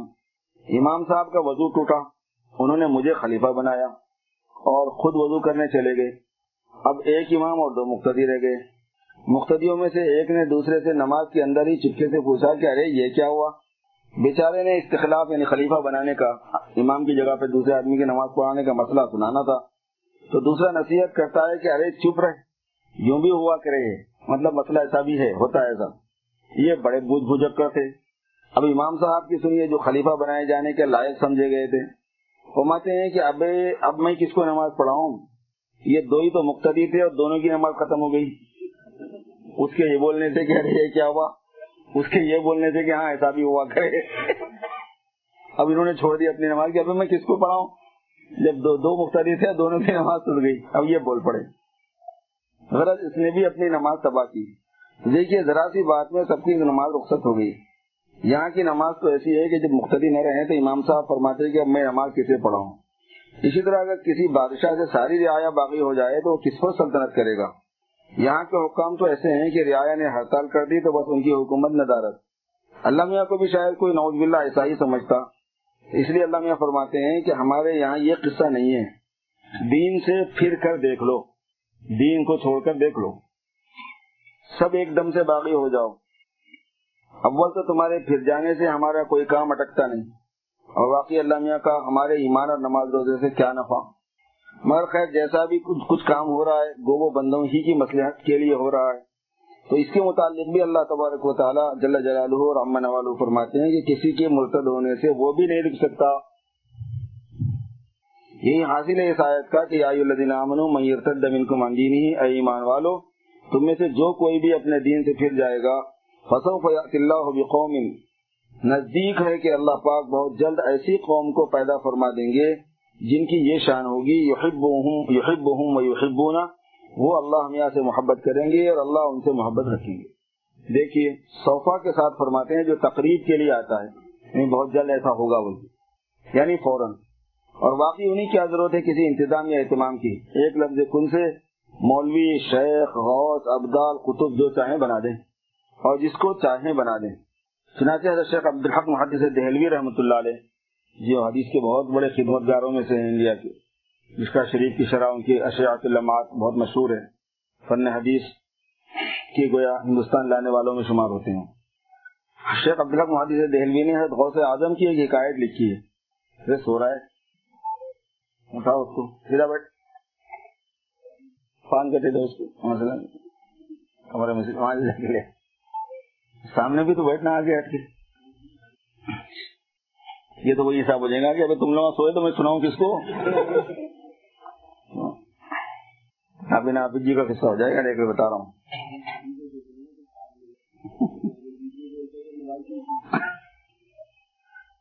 تو امام کی تو گئی حضرت غوث اعظم کی شکایت لکھی ہے۔ ان کی خادم کی روایت ہے، حضرت پیران پیر سیدنا عبد القادر جیلانی رحمۃ اللہ علیہ کی، کہ ایک بار اخیر شب میں حضرت اٹھے، حضرت غوث اعظم۔ خادم کہتے ہیں، میں سمجھا نماز تحجد کی تیاری کریں گے سنا کہ میں بھی اٹھا، تاکہ حضرت کو کسی قسم کی تکلیف نہ ہونے پائے۔ ویسے حضرت کو اپنے اٹھنے کی اطلاع نہ ہونے دی۔ واقعی بزرگوں کی خدمت ہے بڑی مشکل کام۔ انہوں نے جو کیا، ٹھیک کیا۔ اطلاع کرنے کی ضرورت ہی کیا تھی؟ کوئی احسان جتلانا تھوڑا ہی تھا۔ اب اگر کوئی آج کل تو اگر کوئی خدمت کرتا ہے تو جتلا کر کرتے ہیں۔ حالانکہ ادب کی بات یہ ہے کہ خیال اور نگرانی تو رکھے مگر خواہ مخواہ جا کر مزاحمت نہ کرے اور تنہائی میں مخل نہ ہو۔ خصوصاً آخر رات میں تو بزرگ یہ چاہتے ہیں کہ نہ کوئی ہمیں وضو کے لیے پانی دے، نہ استنجا کا ڈھیلا دے، بلکہ اس وقت تو یہ جی چاہتا ہے کہ کوئی سامنے بھی نہ آئے۔ کیونکہ وہ وقت ہی ایسا ہوتا ہے جو خوش وقت ہے وہ خرم روزگارے کے یارے برخورت از وقت لے یارے۔ بس اس وقت یہ جی چاہتا ہے کہ بالکل تنہائی کا عالم ہو، بلکہ یہ کیفیت ہوتی ہے کہ اپنے وجود کو بھی جی چاہتا ہے کہ نہ رہے۔ خود اپنا وجود بھی حجاب معلوم ہوتا ہے۔ چنانچہ حضرت قلندر رحمۃ اللہ علیہ جو اس موقع کے صاحب مزار ہیں جہاں پہ بیان ہوا تھا، وہیں وہ حضرت قلندر صاحب کا مزار ہے پانی پت میں وہاں بیان ہوا تھا یہ۔ تو اسی کے موقع کی بات بتا رہے ہیں۔ اس مضمون کو اپنے شعر میں بیان فرماتے ہیں کہ غیرت غیرت از چشم برم روئے تو دیدن نہ دام لیجیے، اپنی آنکھ پر بھی غصہ ہے کہ یہ کیوں دیکھتی ہے، میں ہی تجھے دیکھتا یعنی میری آنکھ سے مجھے غیرت آتی ہے کہ محبوب کو یہ دیکھ رہی ہے۔ تو میرے محبوب کے بارے میں تو میں چاہتا ہوں کہ کوئی نہ دیکھے، میری آنکھ بھی نہ دیکھے۔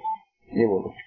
گوش را بجود حدیث ہے تو سنیدن ندام میں ہی تیرا کلام سنتا، یہ کان کیوں سنتے ہیں؟ واقعی صاحب، یہ بھی ایک حالت ہوتی ہے یعنی ایسا بھی ہوتا ہے۔ عارف شیرازی رحمۃ اللہ علیہ بھی اس مضمون کو فرماتے ہیں، وہ تو قسم کھا رہے ہیں۔ بخدا کے رشکم، آیت زد و چشم روشن خود کے نظر دریک باشد بسنی لطیف روئے آنکھ پر بھی رشک آتا ہے، تو وہ تو وقت ہی ایسا ہوتا ہے کہ اپنے آپ کو بھی مٹانے کو جی چاہتا ہے۔ اگر کوئی اپنا خادی میں خاص بھی اس وقت پاس کھڑا ہو تو وہ بھی پسند نہیں اسی واسطے معدب خود معدب خدام یہ کہتے ہیں کہ پاس تو لگے رہتے ہیں لیکن اس طرح کی اپنی موجودگی کی خبر نہ ہونے دیں۔ لیکن جب دیکھا کہ کوئی کام مخدوم کے قابو کا نہیں ہے تو فوراً حاضر ہو کر شریک ہو جاتے ہیں اور پھر فراغت کے بعد غائب ہو جاتے ہیں۔ چنانچہ اس خادم نے ایسا ہی کیا کہ خفیہ طور پر حضرت غوث پاک کے پیچھے پیچھے لگا رہا۔ ساتھ میں اٹھے۔ یہ بھی اٹھ گیا ساتھ میں، لیکن پتہ نہیں دیا حضرت کو کہ وہ چھپا ہوا ہے۔ ادھر حضرت نے کچھ توجہ بھی نہیں کی کہ میرے ساتھ کوئی اور شخص تو نہیں ہے۔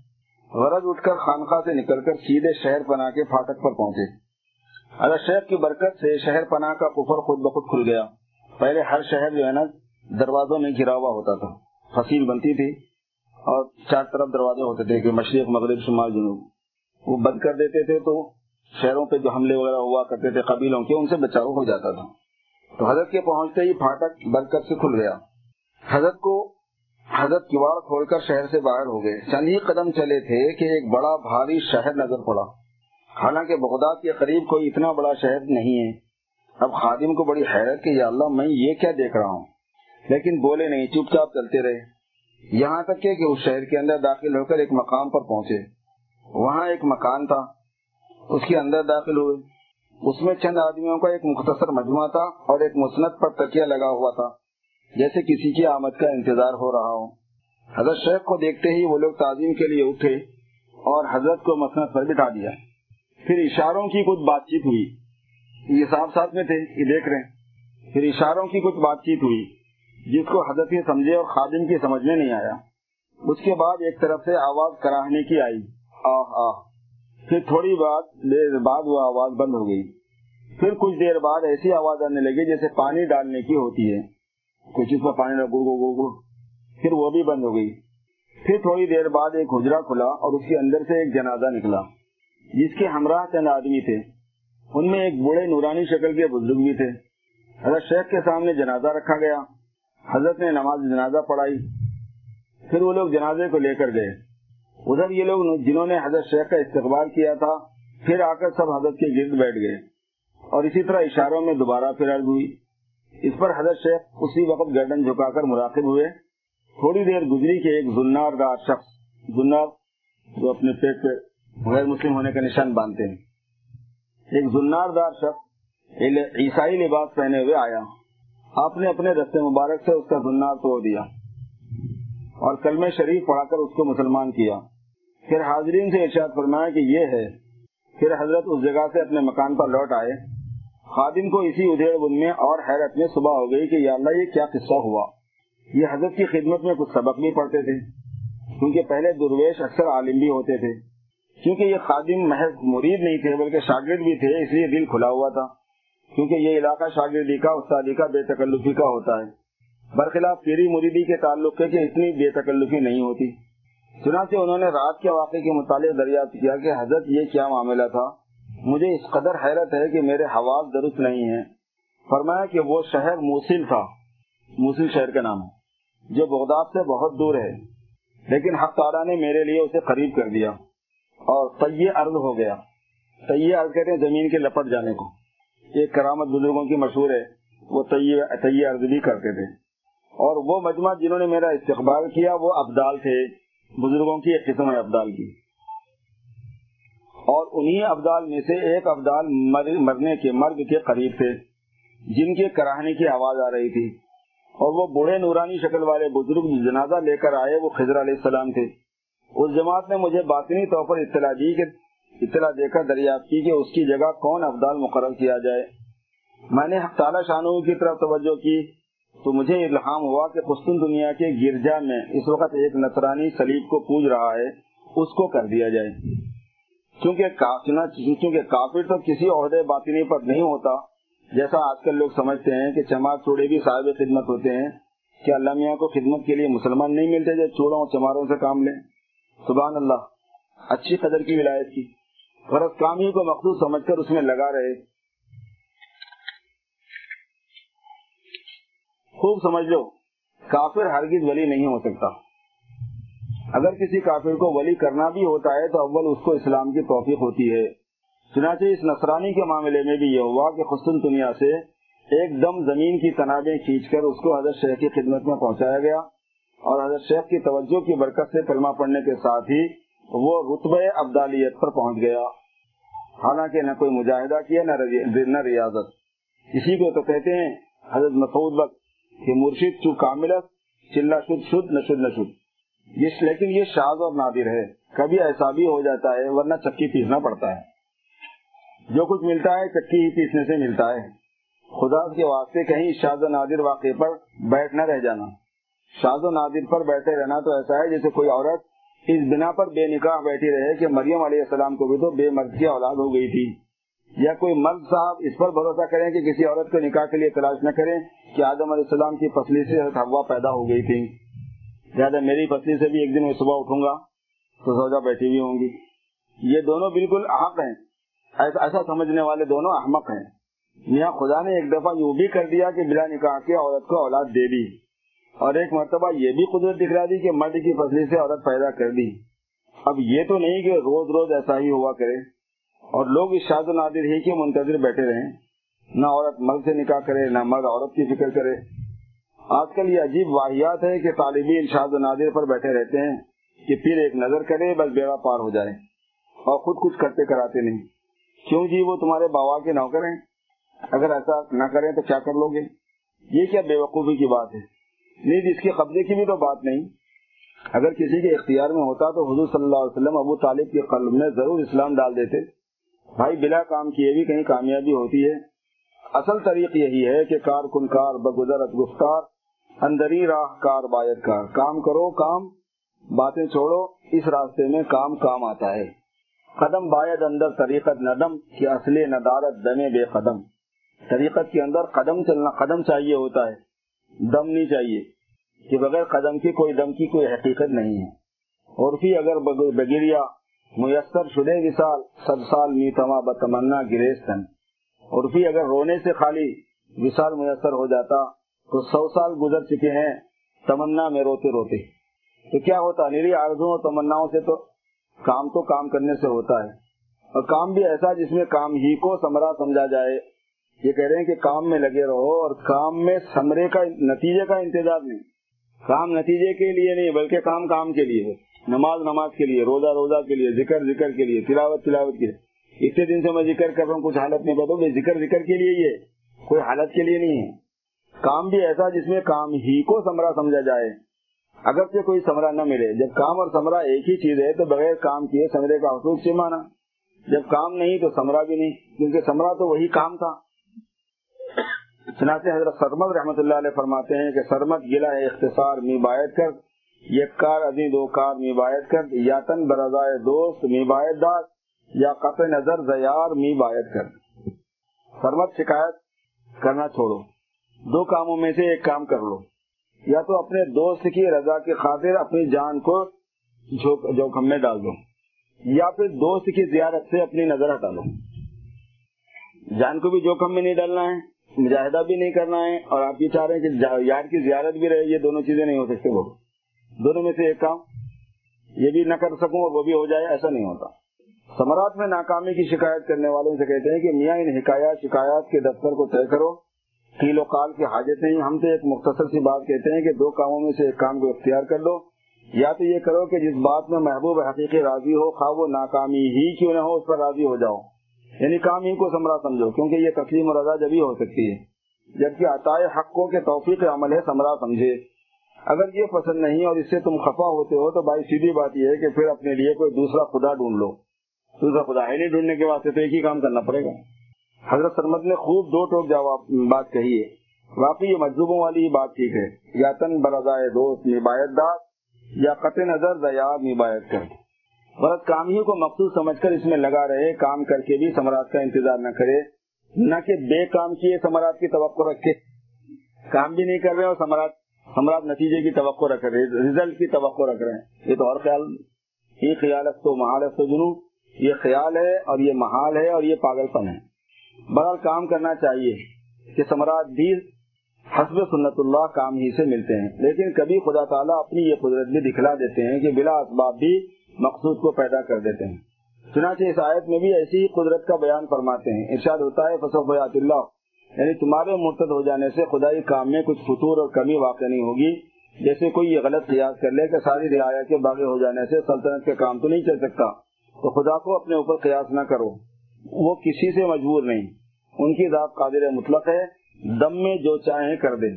فصوف اللہ قوم ان قریب ایک ایسی قوم پیدا کر دیں گے جن کی شان ایسی ہوگی۔ اور اس کی حالت کا بیان آگے ہے۔ یحب ہوں یحبونا تو اس موقع پر جس قوم کا ذکر فرمایا ہے، وہ قوم ظاہر ہے کہ بہت ہی اعلیٰ درجے کی ہوگی۔ اس واسطے کے مقابلے کے موقع پر سنایا جا رہا ہے۔ صحابہ کو مقابلے کے طور پر فرمایا جا رہا ہے، اگر تم مرتد ہو جاؤ گے تو میں دوسروں کو لے آؤں گا۔ تو مقابلے کی بات ہو گئی نا، وہ بہت ہی اعلیٰ ہوگی۔ تو بجائے تمہارے ان کو تیار فرما دیں گے۔ تو لازمی طور پر وہ قوم ایسی ہونی چاہیے جو ہر طرح کامل و اعلیٰ درجے کی ہوگی۔ تاکہ مرتد ہونے والوں کو معلوم ہو جائے کہ ہمارے پھرنے سے ہمارے پھرنے ہٹنے سے کیا ہوا۔ ہماری جگہ دوسری قوم ہم سے بھی بڑھ چڑھ کر اسلام میں داخل ہو گئی۔ تو گویا اس قوم کا اعلیٰ درجے کی صفات سے متصف ہونا خود سیاق کلام سے ثابت ہو جاتا ہے۔ اگر جو صفات اس مقام پر مذکور ہوں گی وہ نہایت عظیم الشان اور قابل اعتبار ہوں گی۔ اب ان صفات کو سنیے کہ وہ کیا ہیں۔ سب سے اول جو صفت بیان کی گئی وہ یہ ہے کہ یحب ہوں وہ یحب یعنی خدا کو ان سے محبت ہوگی اور ان کو خدا سے محبت ہوگی۔ دیکھیے حضرت، سب سے پہلے حق تعالیٰ نے یہی صفت بیان فرمائی کہ وہ لوگ اہل محبت ہوں گے۔ اس تقدیم ذکر سے صفت محبت کا سب سے زیادہ محتم بشان ہونا ثابت ہوتا ہے۔ سب سے اہم چیز ہے مطلب یہ۔ اسی سے میں نے استدلال یہ کیا تھا کہ بس دین میں محبت ہی احساس ہے۔ جڑ ہے، اصل ہے، بنیاد ہے۔ جب بات ہے تو ایسا ہے، وہ آپ نے جب، آپ نے کیا کوشش کی اپنے اندر محبت پیدا کرنے کی؟ نمازی بھی ہو گئے، روزے دار بھی ہو گئے، حاجی بھی ہو گئے۔ مگر محبت جو اصل چیز ہے، آخر اس کی بھی کچھ کوشش کی، مجھ بھی نہیں۔ کوشش تو کیا اور الٹا یہ کیا کہ جو محبت کرنے والے ہیں، ان پر ہنستے ہیں۔ ان کو پاگل اور مجنون اور نہ جانے کیا کیا خطاب دے رکھے ہیں۔ ان کی بھی بڑی کوٹائی ہوگی اگر وہ پاگل اور مجنون کا لقب سن کر برا مانے۔ کچھ خبر بھی ہے کہ یہ لقب تو بہت بڑا ہے۔ اگر کسی کو دین کے لیے، اللہ کے لیے پاگل مجنون بولا جائے تو یہ لقب تو بہت بڑا ہے۔ ارے، یہ تو ایسا لقب ہے کہ اس کو سن کر تمہیں خدا کا شکر کرنا چاہیے۔ نہ کہ برا ماننا۔ کیونکہ اس سے تو معلوم ہوتا ہے کہ مخالف بھی تمہارے اعلیٰ درجے کے محب خدا و رسول ہونے کی شہادت دیتے ہیں۔ بات یہ ہے کہ مخالف یہ رقم اسی کو دیتے ہیں جو اعلیٰ درجے کا محب ہو۔ اس کا راز یہ ہے کہ جو شخص اعلیٰ درجے کا محبت کرنے والا ہوتا ہے، اس کے افعال عقل، معاش اور دنیاوی مصلیحتوں کے خلاف ہونے لگتے ہیں۔ دنیاوی مصلیحتوں کے خلاف ہوتے ہیں اس کے کام۔ یہی تو وجہ ہے کہ جو ایک محض عقل، معاش یعنی دنیا کی عقل رکھتے ہیں، ایسے شخص کو مجنون اور بے وقوف کہتے ہیں۔ اور یہ لقب بہت پرانا ہے۔ چنانچہ قرآن پاک میں ارشاد ہے اختارہ فرماتے ہیں، اذا امن کما امن الناس، قالوا انؤمن کما امن الصفحاء دیکھیے حضرات صحابہ کو جو اعلیٰ درجے کا ایمان رکھتے تھے، منافقین نے نوز باللہ صفحا کا لقب دے رکھا تھا صفحامہ نے بے وقوف کیونکہ وہ حضرات اپنے سب اعزا و اقربا کو چھوڑ کر اور مال و متا کو خیرباد کہہ کر ایمان لائے تھے۔ جو بظاہر عقل معاش کے خلاف تھا، عقل معاش زندگی گزارنے کے واسطے جو تدبیریں کی جاتی۔ ہیں اسی لیے منافقین کہتے تھے کہ ان کی عقل ماری گئی اتنا بڑا نقصان کر کے ایمان لائے ہیں۔ یہ بھی کوئی عقل کی بات ہے؟ کیا ہم بھی اس طرح ایمان لے آئے جس طرح یہ بے وقوف ایمان لائے ہیں؟ دیکھو، ان احمقوں نے حضرت صحابہ کو بھی نعوذ باللہ بے وقوف بتایا۔ اس زمانے میں بھی یہی حال ہے۔ ہمارے قصبے میں ایک شخص نو مسلم ہے۔ وہ پہلے امیر کبیر گھرانے کے تھے۔ جب وہ مسلمان ہو گئے تو ظاہر بات ہے کہ ظالم لوگ بھلا وہ دولت و ثروت ان کو کہاں دیتے؟ بیچارے ہمارے بھائی کے یہاں دس بارہ روپے کے نوکر ہیں، یا تو خود صاحب جائیداد تھے یا آپ نوکری کرتے ہیں اور اپنا پیٹ پالتے ہیں۔ مگر جس جگہ نوکر ہیں، وہاں پر ہیں بہت عزت اور آرام کے ساتھ۔ جس جگہ کے رہنے والے ہیں، وہاں ایک مرتبہ کسی کام سے ان کا جانا ہوا۔ وہاں ان کے عزیز و قارب سبھی ہیں، مگر ان سے کیا تعلق؟ لہٰذا وہ جا کر کسی موقع پر ٹھہر گئے۔ ان کے عزیز و قارب ملنے آئے اور ان کی بڑی خاطر کی۔ وہ خود اپنا واقعہ بیان کرتے تھے کہ میں لیٹا ہوا تھا اور لوگ بھی پاس بیٹھے تھے۔ وہ سمجھے کہ یہ سو رہا ہے، لیکن میں جاگ رہا تھا۔ ایک بولا کہ ارے، سنا ہے، یہ بڑے آرام میں ہے ایک شیخ کے یہاں کارندہ ہے۔ اس کی بڑی حویلی ہے۔ نوکر چاکر گائے بھینسے سبھی کچھ ہے۔ اور یہ سب پر حکومت کرتا ہے۔ بڑی عزت ہے، بڑے مزے ہیں۔ دوسرا بولا کہ بھائی، سب کچھ صحیح مگر اس نے بہت کھوٹی بات یعنی بری بات کی کہ اپنے عزیز و قریب بیوی بچے چھوڑ دیے مسلمان ہو گیا۔ دیجیے ان کو لقب ملا تو سمجھنے کی بات ہے کہ بھائی، باپ، بھائی، جائیداد، بیوی، سب کو چھوڑ دینا آسان کام نہیں۔ ان کی پہلی بیوی مسلمان نہیں ہوئی، وہ اب بھی موجود ہے اور اب بھی کبھی کبھی جب ساس نندن سے پریشان ہوئی ہے، ان سے کہنا بیچتی ہے کہ تم میری مدد نہیں کرتے۔ اب بھی اتنا بڑا ناز ہے۔ بہرحال انہیں بے وقوف اس بنا پر قرار دیا کہ عزیز و قریب سب کو چھوڑ دیا۔ اور ان ایمان کے مقابلے میں کسی چیز کی پرواہ نہ کی۔ تو صاحب، یہ شان ہوتی ہے اعلیٰ درجے کی محب کی۔ اور یہ لقب اس کو ملتے ہیں۔ سب سے بڑے عاقل سید العقلا حضور اقدس صلی اللہ علیہ وسلم۔ حضور صلی اللہ علیہ وسلم کو بھی کفار نوز باللہ مجنون کہتے تھے۔ قرآن مجید میں جا بجا ان کے اقوال موجود ہیں۔ ام یقولون بھی جنہ و یقولون انہو لمجنون۔ اور اللہ تعالیٰ نے ان کی نفی فرمائی، ما انتا بنعمت ربی کا بھی مجنون آپ اللہ کے فضل سے مجنون نہیں ہیں۔ یہ احتمال بھی ہے کہ اور کچھ تو نہ بن پڑتا کہ محض جل کر یہ کہہ دیتے ہوں، کوئی اور منشا نہ ہو اس قول کا۔ مگر ظاہر کے خلاف ہے، چنانچہ شاعر اور شاعر بھی تو کہتے تھے۔ تو وہ لوگ ان تینوں لقب حضور پر بولا کرتے تھے، شاعر شاعر اور مجنون۔ شاعر اور شاعر کا منشا ہمیں معلوم ہے۔ چنانچہ میں ابھی عرض کروں گا، جب دو کا منشا معلوم ہے تو ظاہر یہ کہ تیسرے لقب کا بھی منشا ضرور ہوگا۔ کیوں کہتے تھے؟ شاعر اور شاعر کہنے کا منشا سنیے۔ وہ ایسا ہے جیسے کسی نے کہا کہ معشوق منانس کے نزدیک تو دستخط شاعر اور شاعر اس لیے کہتے تھے کہ حضور صلی اللہ علیہ وسلم کی کلام مبارک میں ایسا اثر تھا کہ جب کفار سنتے تھے تو ان کے خیالات میں عظیم الشان تبدیلی ہو جاتی تھی۔ بس طرز بیان کی تاثیر کو شاعری اور مضمون کی تاثیر کو شاعری کہتے تھے۔ اس لیے کوششیں کرتے تھے کہ کسی طرح لوگ حضور کا کلام نہ سنیں۔ چنانچہ ڈرتے تھے اور کہتے تھے کہ دیکھو ان کا کلام مت سنو۔ رات القرآن۔ خبردار قرآن مت سننا۔ بس ان کا سننا ہی غضب ہے۔ ولغوفی اگر وہ پڑھنے لگے تو شور و گل مچانا۔ گپڑ تپڑ کرنا شروع کر دو۔ لال لیکن تغلیب تاکہ تم اس سے جیت جاؤ۔ اس طرح وہ مجبور ہو کے خاموش ہو جائیں۔ یہ تہذیب تھی۔ تہذیب والے ایسی حرکتیں کرتے ہیں۔ غرض وہ بہت ہی ڈرتے تھے کہ یہ تو شاعر اور شاعر ہے ان کا کلام سنا نہیں اور اثر ہوا نہیں۔ اسی واسطے شاعر اور شاعر کہتے تھے۔ غرض کلام کی قوت تاثیر اس کا منشا تھا۔ اسی طرح مجنون جو کہتے تھے تو اس کا بھی ایک منشا تھا۔ وہ یہ کہ حضور نے حق کے مقابلے میں ساری دنیا کی مصلیحتوں کو چھوڑ دیا۔ حضور صلی اللہ علیہ وسلم نے اللہ کے مقابلے میں، حق کے مقابلے میں ساری دنیا کی مصلیحتوں کو چھوڑ دیا۔ یعنی ان بے وقوفوں کے نزدیک نوز باللہ حضور نے یہ عقل کے خلاف بات کی۔ چنانچہ سب نے مل کر ایک بار حضور صلی اللہ علیہ وسلم کی خدمت اقدس میں ایک سفیر بھیجا جو حاضر ہو کر آپ کی خدمت میں منفاطیں اور مسلحتیں پیش کرے۔ اس نے آ کر عرض کیا کہ محمد صلی اللہ علیہ وسلم، اگر آپ سردار بننا چاہتے ہیں تو ہم لوگ سب آپ کو بخوشی اپنا سردار بنا لیں۔ کیونکہ آیت نہایت، آپ نہایت شریف النسب ہیں۔ آپ جس قبیلے میں پیدا ہوئے ہیں، وہ حسب میں نصب میں، سب میں بڑھ کر ہیں آپ کو اپنا سردار بنا دینے میں ہم کو کوئی آر نہیں۔ مگر ہمارے بتوں کو برا نہ کہیے۔ اگر آپ عورتیں چاہتے ہیں تو قریش کی ساری لڑکیاں حاضر ہیں، ایک سے ایک حسین ہیں۔ جتنی چاہیں پسند کر لیجیے۔ اپنی بہنیں اور لڑکیاں آپ کے نکاح میں دینا ہمارے لیے فخر ہے۔ بلکہ انہیں خود آپ کی لونڈیا بننا باعث شرف عزت ہے۔ اور اگر مال کی خواہش ہے تو ہم ایک بڑا خزانہ آپ کے لیے فراہم کر دیں۔ بس آپ قرار و سکون سے بیٹھے رہیے اور ہمارے بتوں کو برا کہنا چھوڑ دیجیے جب سفیر یہ سب باتیں کہہ کر خاموش کہہ چکا، تو آپ نے بجائے جواب دینے کے بسم اللہ الرحمن الرحیم پڑھ کر سورہ حامیم سجدہ کا شروع کا حصہ تلاوت فرمایا۔ کتاب فصلت آیات ہو قرآن عربی لقوم یعلمون بشیر و نذیرا فاعرض اکثرهم فهم لا يسمعون اور حالت یہ تھی کہ بالکل ساکت اور سامت تھا، جیسا کہ دیوار کا نقش ہوتا ہے۔ وہ آدمی جو حضور صلی اللہ علیہ وسلم کی خدمت میں آیا، نمائندہ بن کے۔ جب حضور صلی اللہ علیہ وسلم پڑھتے پڑھتے یہ آیت پر پہنچے فین عرضو فقل اندر تم عاد و سمود اگر تم نہیں مانتے تو میں تم کو ڈراتا ہوں اسی ایسے ہی سائقہ سے جو عاد و سمود کے اوپر آیا تھا۔ اس پر گھبرانے لگا اور کہنے لگا، بس کیجیے بس کیجیے، اب سننے کی تاب نہیں۔ اس قدر اثر ہوا کہ سنا نہیں گیا اور اٹھ کر بھاگا۔ اور بھاگ کر اپنے ساتھیوں میں پہنچا جنہوں نے اسے بھیجا تھا یعنی ابو جہل اور دوسرے دوسرے لوگ۔ وہ سب منتظر بیٹھے تھے۔ ابو ابو جہل بڑا ذہین تھا۔ اس نے دور سے ہی دیکھ کر تاڑ لیا کہ یہ تو گیا۔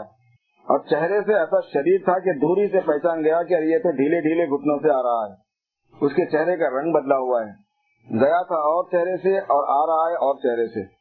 جب پاس پہنچا تو سب نے پوچھا، ارے یار کہ تو صحیح کیا گزری؟ اس نے کہا اجی کیا پوچھتے ہو؟ جب میں سب باتیں پیش کر چکا تو انہوں نے ایک ایسا کلام پڑھا کہ واللہ اگر میں تھوڑی دیر اور بیٹھا رہتا تو سخت اندیشہ تھا کہ کوئی بجلی میرے اوپر آ کر گرتی۔ کیا پوچھتے ہو کیا کیفیت تھی؟ اثر کی۔ جب انہوں نے یہ کہا کہ میں تم کو ایک ایسی کڑک سے ڈراتا ہوں جیسا کہ آد سمود پر گرائی گئی تھی، تو یہ معلوم ہوتا تھا کہ بس اب بجلی گری۔ خدا جانے کیا کلام تھا اور کس غضب کا اس میں اثر تھا۔ واللہ، اگر اور تھوڑی دیر بیٹھوں اور سنیں تو بڑی اس کے کہ مسلمان ہو جاؤں اور کوئی صورت نہ تھی۔ مشکل سے اپنا پیچھے چھڑا کر آیا ہوں۔ کہ یہ حال تھا حضور کے اثر کا۔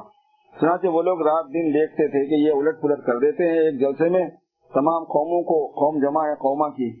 بمناسبت مقابلہ لفظ جلسہ۔ اسی بات سے حضور نوز اللہ شاعر اور شاعر کہتے تھے۔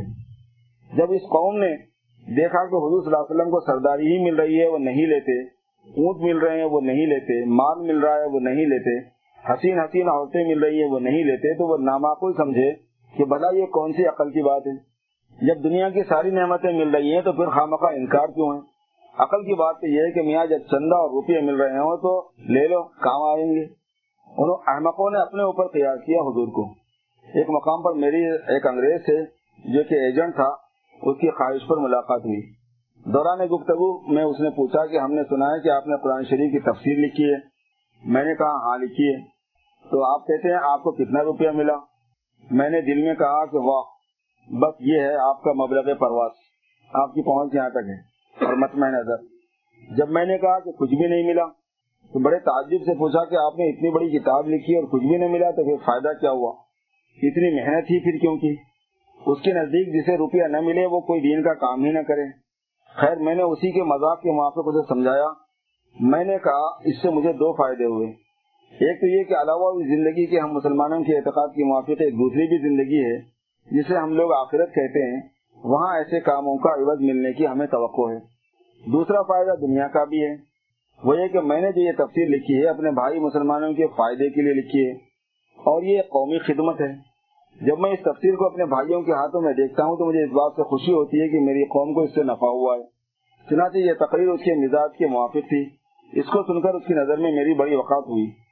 جو دو روپیے پیسے اور جا کو مخصوص سمجھے گا، وہ ضرور ایسے شخص کو کہے گا کہ بڑا بے وقوف ہے کہ اس نے محض دین کے لیے اپنا جا مال سب برباد کر دیا ہمارا ایک دوست نے ناجائز ہونے کی بنا پر ڈپٹی کلیکٹر چھوڑ دیے۔ خواجہ صاحب، اب سب لوگ انہیں لتاتے ہیں کہ عقل ماری گئی۔ ہم یہ کہتے ہیں کہ تمہاری عقل ماری گئی جو اس کو خلاف عقل کہتے ہیں۔ پوست کے دیوانہ، پوست دیوانہ کے دیوانہ نصب جو لوگ جا کو اور مال ہی کو مخصوص سمجھتے ہیں اور جنہوں نے فقط دنیا ہی کو اپنا قبل توجہ بنا رکھا ہے، وہ ہم پر ہنستے ہیں۔ لیکن اگر وہ ہم پر ہنستے ہیں تو ہم ان پر ہنستے ہیں۔ خروم کما تسخرون۔ نو علیہ السلام نے جب حسب اشار خدا بندی کشتی بنائی تو ان کی قوم ان پر ہنستی تھی۔ کوئی پوچھتا کہ یہ کشتی کیوں بنائی جا رہی ہے؟ آپ فرماتے ایک بڑا سخت طوفان آنے والا ہے، اس وقت کام آئے گی۔ لوگ سن کر کہتے کہ قید تو پڑوا پڑا ہوا ہے اور آپ کو طوفان کی سوچ رہی ہے۔ لوگ ان پر ہنستے کہ بس نبوت ختم ہوئی اور نجاری شروع کر دی آپ نے۔ اب نبوت کا کام کرتے تھے، وہ چھوڑ دیے اور یہ کارپینٹری شروع کر دی۔ نو علیہ السلام نہایت متانا سے فرماتے کہ منکم کما تسخرون۔ ہم تمہارا مذاق اڑائیں گے ایسے ہی جیسے تم ہمارا مذاق اڑا رہے ہو۔ فسوف تعلمون من ياتيه عذاب يخزيه ويحل عليه عذاب مقيم۔ اس وقت تم ہم پر ہنستے تم ہم پر ہنستے ہو، ہم اس وقت تم پر ہنسیں گے۔ دونوں برابر۔ کل فرق معلوم ہوگا کہ کس پر عذاب آتا ہے اور کون دلیل ہوتا ہے۔ تو لوگ احمق ہوئے ہیں، جو ایسوں کو بے وقوف سمجھتے ہیں۔ ایک بزرگ سے حافظ محمد ضامن رحمۃ اللہ علیہ۔ ہمارے حضرت حاجی صاحب رحمۃ اللہ علیہ کے پیر بھائی۔ قصبے رامپور کے ایک رئیس کے بیٹے ان کے مرید ہو گئے۔ یعنی حضرت حکیم ضیاء الدین صاحب رحمۃ اللہ علیہ۔ اور دونوں بزرگوں کی خدمت میں آج آنے جانے لگے۔ ان کے فائدے صحبت سے ان کی حالت بدل گئی۔ دنیا کی طرف سے بے رغبتی اور آخرت کی جانب رغبت پیدا ہو گئی۔ ان کے باپ کے پاس ایک دفعہ کچھ گنوار آیا، کہنے لگے کہ تمہارے بیٹے کا بڑا افسوس ہے، فقیر ہو گیا۔ وہ بولے، خیر بھائی، ایک گنوار کیا کہتا ہے؟ اجی بری صحبت ایسی ہی ہوتی ہے۔ حکیم جاؤدین صاحب کے بارے میں، نواب صاحب کے بیٹے تھے، بری صحبت، حافظ امین شہید کی۔ اجی بری صحبت ایسی ہوتی ہے۔ جبھی تو بڑے بوڑھے بری صحبت سے منع کریں، دیکھو مکڑ گیا، فقیر ہو گیا۔ تو بیوقوف نے دینداروں کی صحبت کو بری صحبت سمجھا، استغفر اللہ۔ انہیں حافظ صاحب کا ایک اور واقعہ ہے۔ کوئی نوجوان شخص آپ کی خدمت میں حاضر ہوا کرتا، اس کی حالت بدلنے لگی۔ ایک باپ، ایک بار اس کا باپ حاضر ہو کر نہایت بے باقی سے کہنے لگا کہ جب سے میرا بیٹا آپ کے پاس آنے لگا ہے، بگڑ گیا ہے۔ حضرت بڑے جلالی تھے۔ فرمایا، اپنے بیٹے کو ہمارے پاس نہ آنے دو، روک دو۔ ہمارے پاس جو آئے گا، ہم تو اسے بگاڑیں گے۔ جس کو لاکھ مرتبہ غرض ہو بگڑنا چاہے، وہ ہمارے پاس آئے۔ ہمیں تو بگاڑنا ہی آتا ہے۔ ہمیں بھی تو کسی نے بگاڑا ہے۔ ہمیں بھی تو کسی نے بگاڑا ہے۔ ہم نے تو اپنے پیر سے بگاڑنا ہی سیکھا ہے۔ اجی جو بگڑنے سے ڈرے، وہ ہمارے پاس آگے ہی کیوں؟ ایسے کے پاس جائے جسے سنوارنا آتا ہو۔ ہمیں تو بگاڑنا ہی آتا ہے۔ اللہ اکبر، ایک شخص کی جیب میں کوڑیاں تھیں۔ اس نے ان کو نکال کر پھینک دیا، ان کی جگہ اشرفیاں بھر لی۔ تو وہ کیا بے وقوف ہے؟ تو وہ ہرگز بے وقوف نہیں۔ البتہ جو لوگ اشرفیوں کی قیمت سے واقف نہیں، وہ کوڑیاں پھینکنے وقت اسے ضرور برا بلا کہیں گے۔ لو جی بھری ہوئی جیب ہی خالی کر دی۔ ارے، تمہیں کیا خبر؟ اس نے کوڑیوں سے جیب خالی کر دیا اشرفیوں سے بھر لی ہے۔ اگر ایک شخص کے پاس ایک لاکھ روپیہ موجود ہے، اس سے کوئی کیمیا سکھانے والا کہے کہ مجھے ایک لاکھ روپیہ دے دو، میں کیمیا بنانا سکھا دوں گا۔ کیمیا ایک چیز ہوتی ہے، ایک دوائی بنائی جاتی ہے، جس سے تانبے کو سونا بنا دیا جاتا ہے۔ ایک ایک لاکھ روپیہ دے دو، میں کیمیا بنا سکھا دوں گا، بنانا سکھا دوں گا۔ وہ وعدہ کرنے والا نہایت معتبر ہو تو وہ فوراً لاکھ روپیہ دے دے گا۔ پھر اس نے ایک لاکھ روپیہ لے کر کیمیا سکھلا دی تو وہ سیکھنے والا اس قدر خوش ہے کہ پھولے نہیں سماتا۔ اسے اس کا مطلق افسوس نہیں کہ میں نے ایک لاکھ روپیہ کیوں دیا، بلکہ بزبان حال کہتا ہے کہ جماد چند، دادم جا خریدم، بحمد اللہ، عجب ارزا خریدم۔ تھوڑے سے ٹکڑے دے کر میں نے جان خرید لی، عجیب سستا میں نے خریدا ہے۔ مگر اس کا پڑوسی جو کیمیا کا قائل اور اس فن کو جانتا نہیں، وہ اسے بیوقوف بناتا ہے کہ میاں تم بھی بڑے احمد ہو، ایک لاکھ روپیہ یوں ہی دے دیا۔ اتنی بڑی رقم فضول ہی ضائع کر دی۔ جب وہ کہتا ہے کہ بھائی میں نے یہ رقم ضائع نہیں کی، بلکہ اس کے بدلے کیمیا بنانا سیکھ لیا ہے، تو کہتا ہے جاؤ میاں بیٹھو بھی بے وقوف ہوئے ہو۔ کہیں کیسی کیمیا لاکھ روپیہ دے دیا، ایک وہمی اور فضول سی چیز کیمیا کے لیے۔ یہ حضرت صرف لاکھ روپے کو رو رہے ہیں۔ مگر وہ ایک ہی دن میں لاکھ بنا لے گا۔ بلکہ جسے کیمیا بنانا آتا ہے، وہ اس کا اس قدر غنی ہو جاتا ہے کہ اسے بنانے کی بھی ضرورت نہیں رہتی۔ وہ ہر وقت مطمئن ہے کہ جب چاہوں گا، جتنا چاہوں گا، لاکھ دو لاکھ کا بنا لوں گا۔ تمہیں کیا خبر کہ جس نے مال اور جا کو چھوڑا، اسے کیا کیمیا مل گئی؟ یعنی فقیری کی دولت، معرفت کی دولت۔ یہ ہے وہ کیمیا اور وہ دولت جو حاصل ہوتی ہے اور جس کے حصول کے بعد جوش میں آ کر یہ کہتا ہے کہ دوش، وقت سہر از غصہ نجاتم دادن، دانت، را، ظلمت شب آب حیاتم دادن۔ دوسروں کو کیا خبر اس دولت کی؟ اندھے مادر ذات کو کیا خبر کی نظر کسے کہتے ہیں؟ اور روشنی کیسی ہوتی ہے؟ اور علمین کیا جانے کے نکاح میں کیا مزہ ہے؟ اور منقوع کیسی قابل قدر چیز ہے؟ اسی طرح جن کی باطنی آنکھیں پٹ ہیں، اور وہ باطنی دولت کی حقیقت کیا سمجھے؟ وہ تو ظاہری جا اور مال چھوڑنے والوں کو بے وقوفی بنائیں گے۔ صاحب روپیہ پیسہ ملتا تھا، نہیں لیا۔ سرداری مل رہی تھی، نہیں قبول کی۔ اب دیکھیے کس کی حالت ہے۔ جناب رسول اللہ صلی اللہ علیہ وسلم کی یہ شان تھی۔ تو اعلیٰ درجے کی حالت یہ ہے کہ اوقلا زمانہ بے وقوف کہا کریں اور دیوانہ سمجھا کریں۔ یہی کہہ رہے تھے نا کہ لوگ آپ کو بے وقوف بولیں گے اور اگر کسی نے مجنون اور دیوانہ اور بے وقوف کہا تو یہ تو بہت تاریخ کی بات ہے۔ یہ تو بڑے فخر کی بات ہے۔ ایسی دیوانگی کو تو ایسی دیوانگی تو مطلوب ہے۔ یہ دیوانگی تو وہ ہے جس کے بارے میں کہا گیا ہے کہ اوس تو دیوا اوس تو دیوانہ کے دیوانہ نہ شد، مر را دید و در خانہ شد ماں اگر کلّا شگر دیوانہ ہے مست ساقی وہاں پیمانہ ہے اور حافظ شیرازی فرماتے ہیں حضرت کے چونکہ فارسی کے وہ تھے اور فارسی پہ فارسی فارسی پہ فارسی چل رہی اے دل آبے کے خراب ازمے گلگوں باشی، بے در و گنج بسد حسمت قاروں باشی ڈر رہے منزل لیلا کے خطر ہاتھ بجا شرط اول قدم آنس کے مجنو باشی بلکہ اگر جنون کم ہو جائے تو غم ہوتا ہے۔ اور پھر عود آتا ہے تو عود کراتا، واپس آ جاتا ہے وہ جنون تو پھر آدمی خوش ہو کر کہتا ہے، بعض دیوانہ شدم من اے طبیب، بعض سودائی شدم من اے حبیب، بعض آمد آب من در زوئے من، بعض آمد یار من در کوئے من۔ خوش ہوتے ہیں اور شکر ادا کرتے ہیں کہ دیوانگی پھر آ گئی۔ اور عقل کو یوں خطاب کرتے ہیں، آزمودم عقل دور اندیش را، بعد ازی دیوانہ سازم خیش را۔ عقل دور اندیش کو میں نے آزمان لیا اور پھر اس کو چھوڑ کر میں دیوانہ بن گیا۔ دیوانے سے مراد اللہ کا دیوانہ۔ اور مولانا فرماتے ہیں، مولانا جب بولتے ہیں تو مولانا روم مراد ہوتے ہیں۔ اور مولانا فرماتے ہیں، فہم خاطر تیز کردن نیسرا جو شکستہ می نگیرت فضل شاہ۔ اپنی عقل کو اور اپنی سمجھ کو تیز کر دینے کا یہ راستہ نہیں ہوتا۔ یہ تو اپنے آپ کو توڑ دینے اور فنا کر دینے کا راستہ ہوتا ہے، جب جا کے شاہ کا فضل ملتا ہے۔ تو یہ حالت ہوتی ہے۔ تو حالت مطلوب کیا ہوئی؟ یہ ہوئی کہ طلب میں، اللہ کی طلب میں ایسی حالت ہو جائے کہ لوگ دیوانہ سمجھنے لگے حدیث میں بھی تو آتا ہے حسن حسین میں ہے ادکر اللہ، حتیٰ یقولو انہو لمجنون۔ اللہ کی اتنی یاد کرو کہ لوگ تمہیں پاگل کہنے لگے اور واقعی ایسی حالت ہو جاتی ہے۔ ایک بزرگ تھے، وہ خط بنوا رہے تھے۔ خط بنانا اصلاح کرنے کو کہتے ہیں، بال بنوانے کو۔ مگر زبان سے ذکر اللہ جاری تھا۔ نائی نے عرض کیا کہ حضرت تھوڑی دیر کے لیے خاموش ہو جائے ورنہ ہونٹ کٹ جائے گا۔ لب بنا رہے تھے۔ آپ فرمایا کہ اگر ہونٹ کٹ جائے گا تو کیا ڈر ہے؟ پھر جڑ جائے گا۔ لیکن اگر اللہ کی یاد کو میں نے ختم کر دیا تو جو سانس غفلت میں گزرے گی اس کا کوئی تدارک نہیں۔ بس اپنا کام کرو تم، میں اپنا کام کروں گا۔ ہونٹ کٹتے ہیں تو کٹنے دو۔ وہ چاہے سارے ہی کٹ جائیں، میں ذکر کو چھوڑنے والا نہیں۔ ہائے مولانا نے بھی ایک ایسی حکایت لکھی ہے۔ زاہد را گفت یار در عمل کم گری نہ چشم را نہ ید خلل۔ ایک زاہد تھے جو رویا بہت کرتے تھے۔ ان کے ایک رفیق طریق نے کہا کہ کم رویا کرو ورنہ آنکھیں خراب ہو جائیں گی۔ گفت زاہدہ گفت زاہد از دو بیرونی سہال چشم بینت یا نبینن آ جمال۔ زاہد نے کہا کہ دو ہاتھ سے خالی نہیں یا تو یہ آنکھیں وہ جمال دیکھیں گی یا نہیں دیکھیں گی۔ اگر روتے روتے دو ہاتھ سے خالی نہیں، یہ یہ جمال اللہ کے جمال کو دیکھیں گی یا نہیں دیکھیں گی؟ اگر ان آنکھوں میں سے میں نے جمال حق دیکھ لیا، تو پھر ان آنکھوں کے نہ رہنے کا کیا غم؟ یہ دو آنکھیں کیا ایسی لاکھ آنکھیں بھی ہوں تو جمال پر نثار ہیں؟ اور اگر اس جمال کو انہوں نے نہ دیکھا، تو ایسی کمبا آنکھوں کا پھوٹ جانا ہی بہتر ہے۔ وہ آنکھ ہی کیا جس کو جمال نہ دکھائی دے؟ اور وہ کان ہی کیا جسے وہ خطاب نہ سنائی دے؟ ایسی آنکھ اور ایسے کان کو میں کیا کروں گا؟ حضرت یہ لوگ آنکھ کو، کان کو، جان کو، مال کو، سب کو محبت حق میں فنا کر دیتے ہیں۔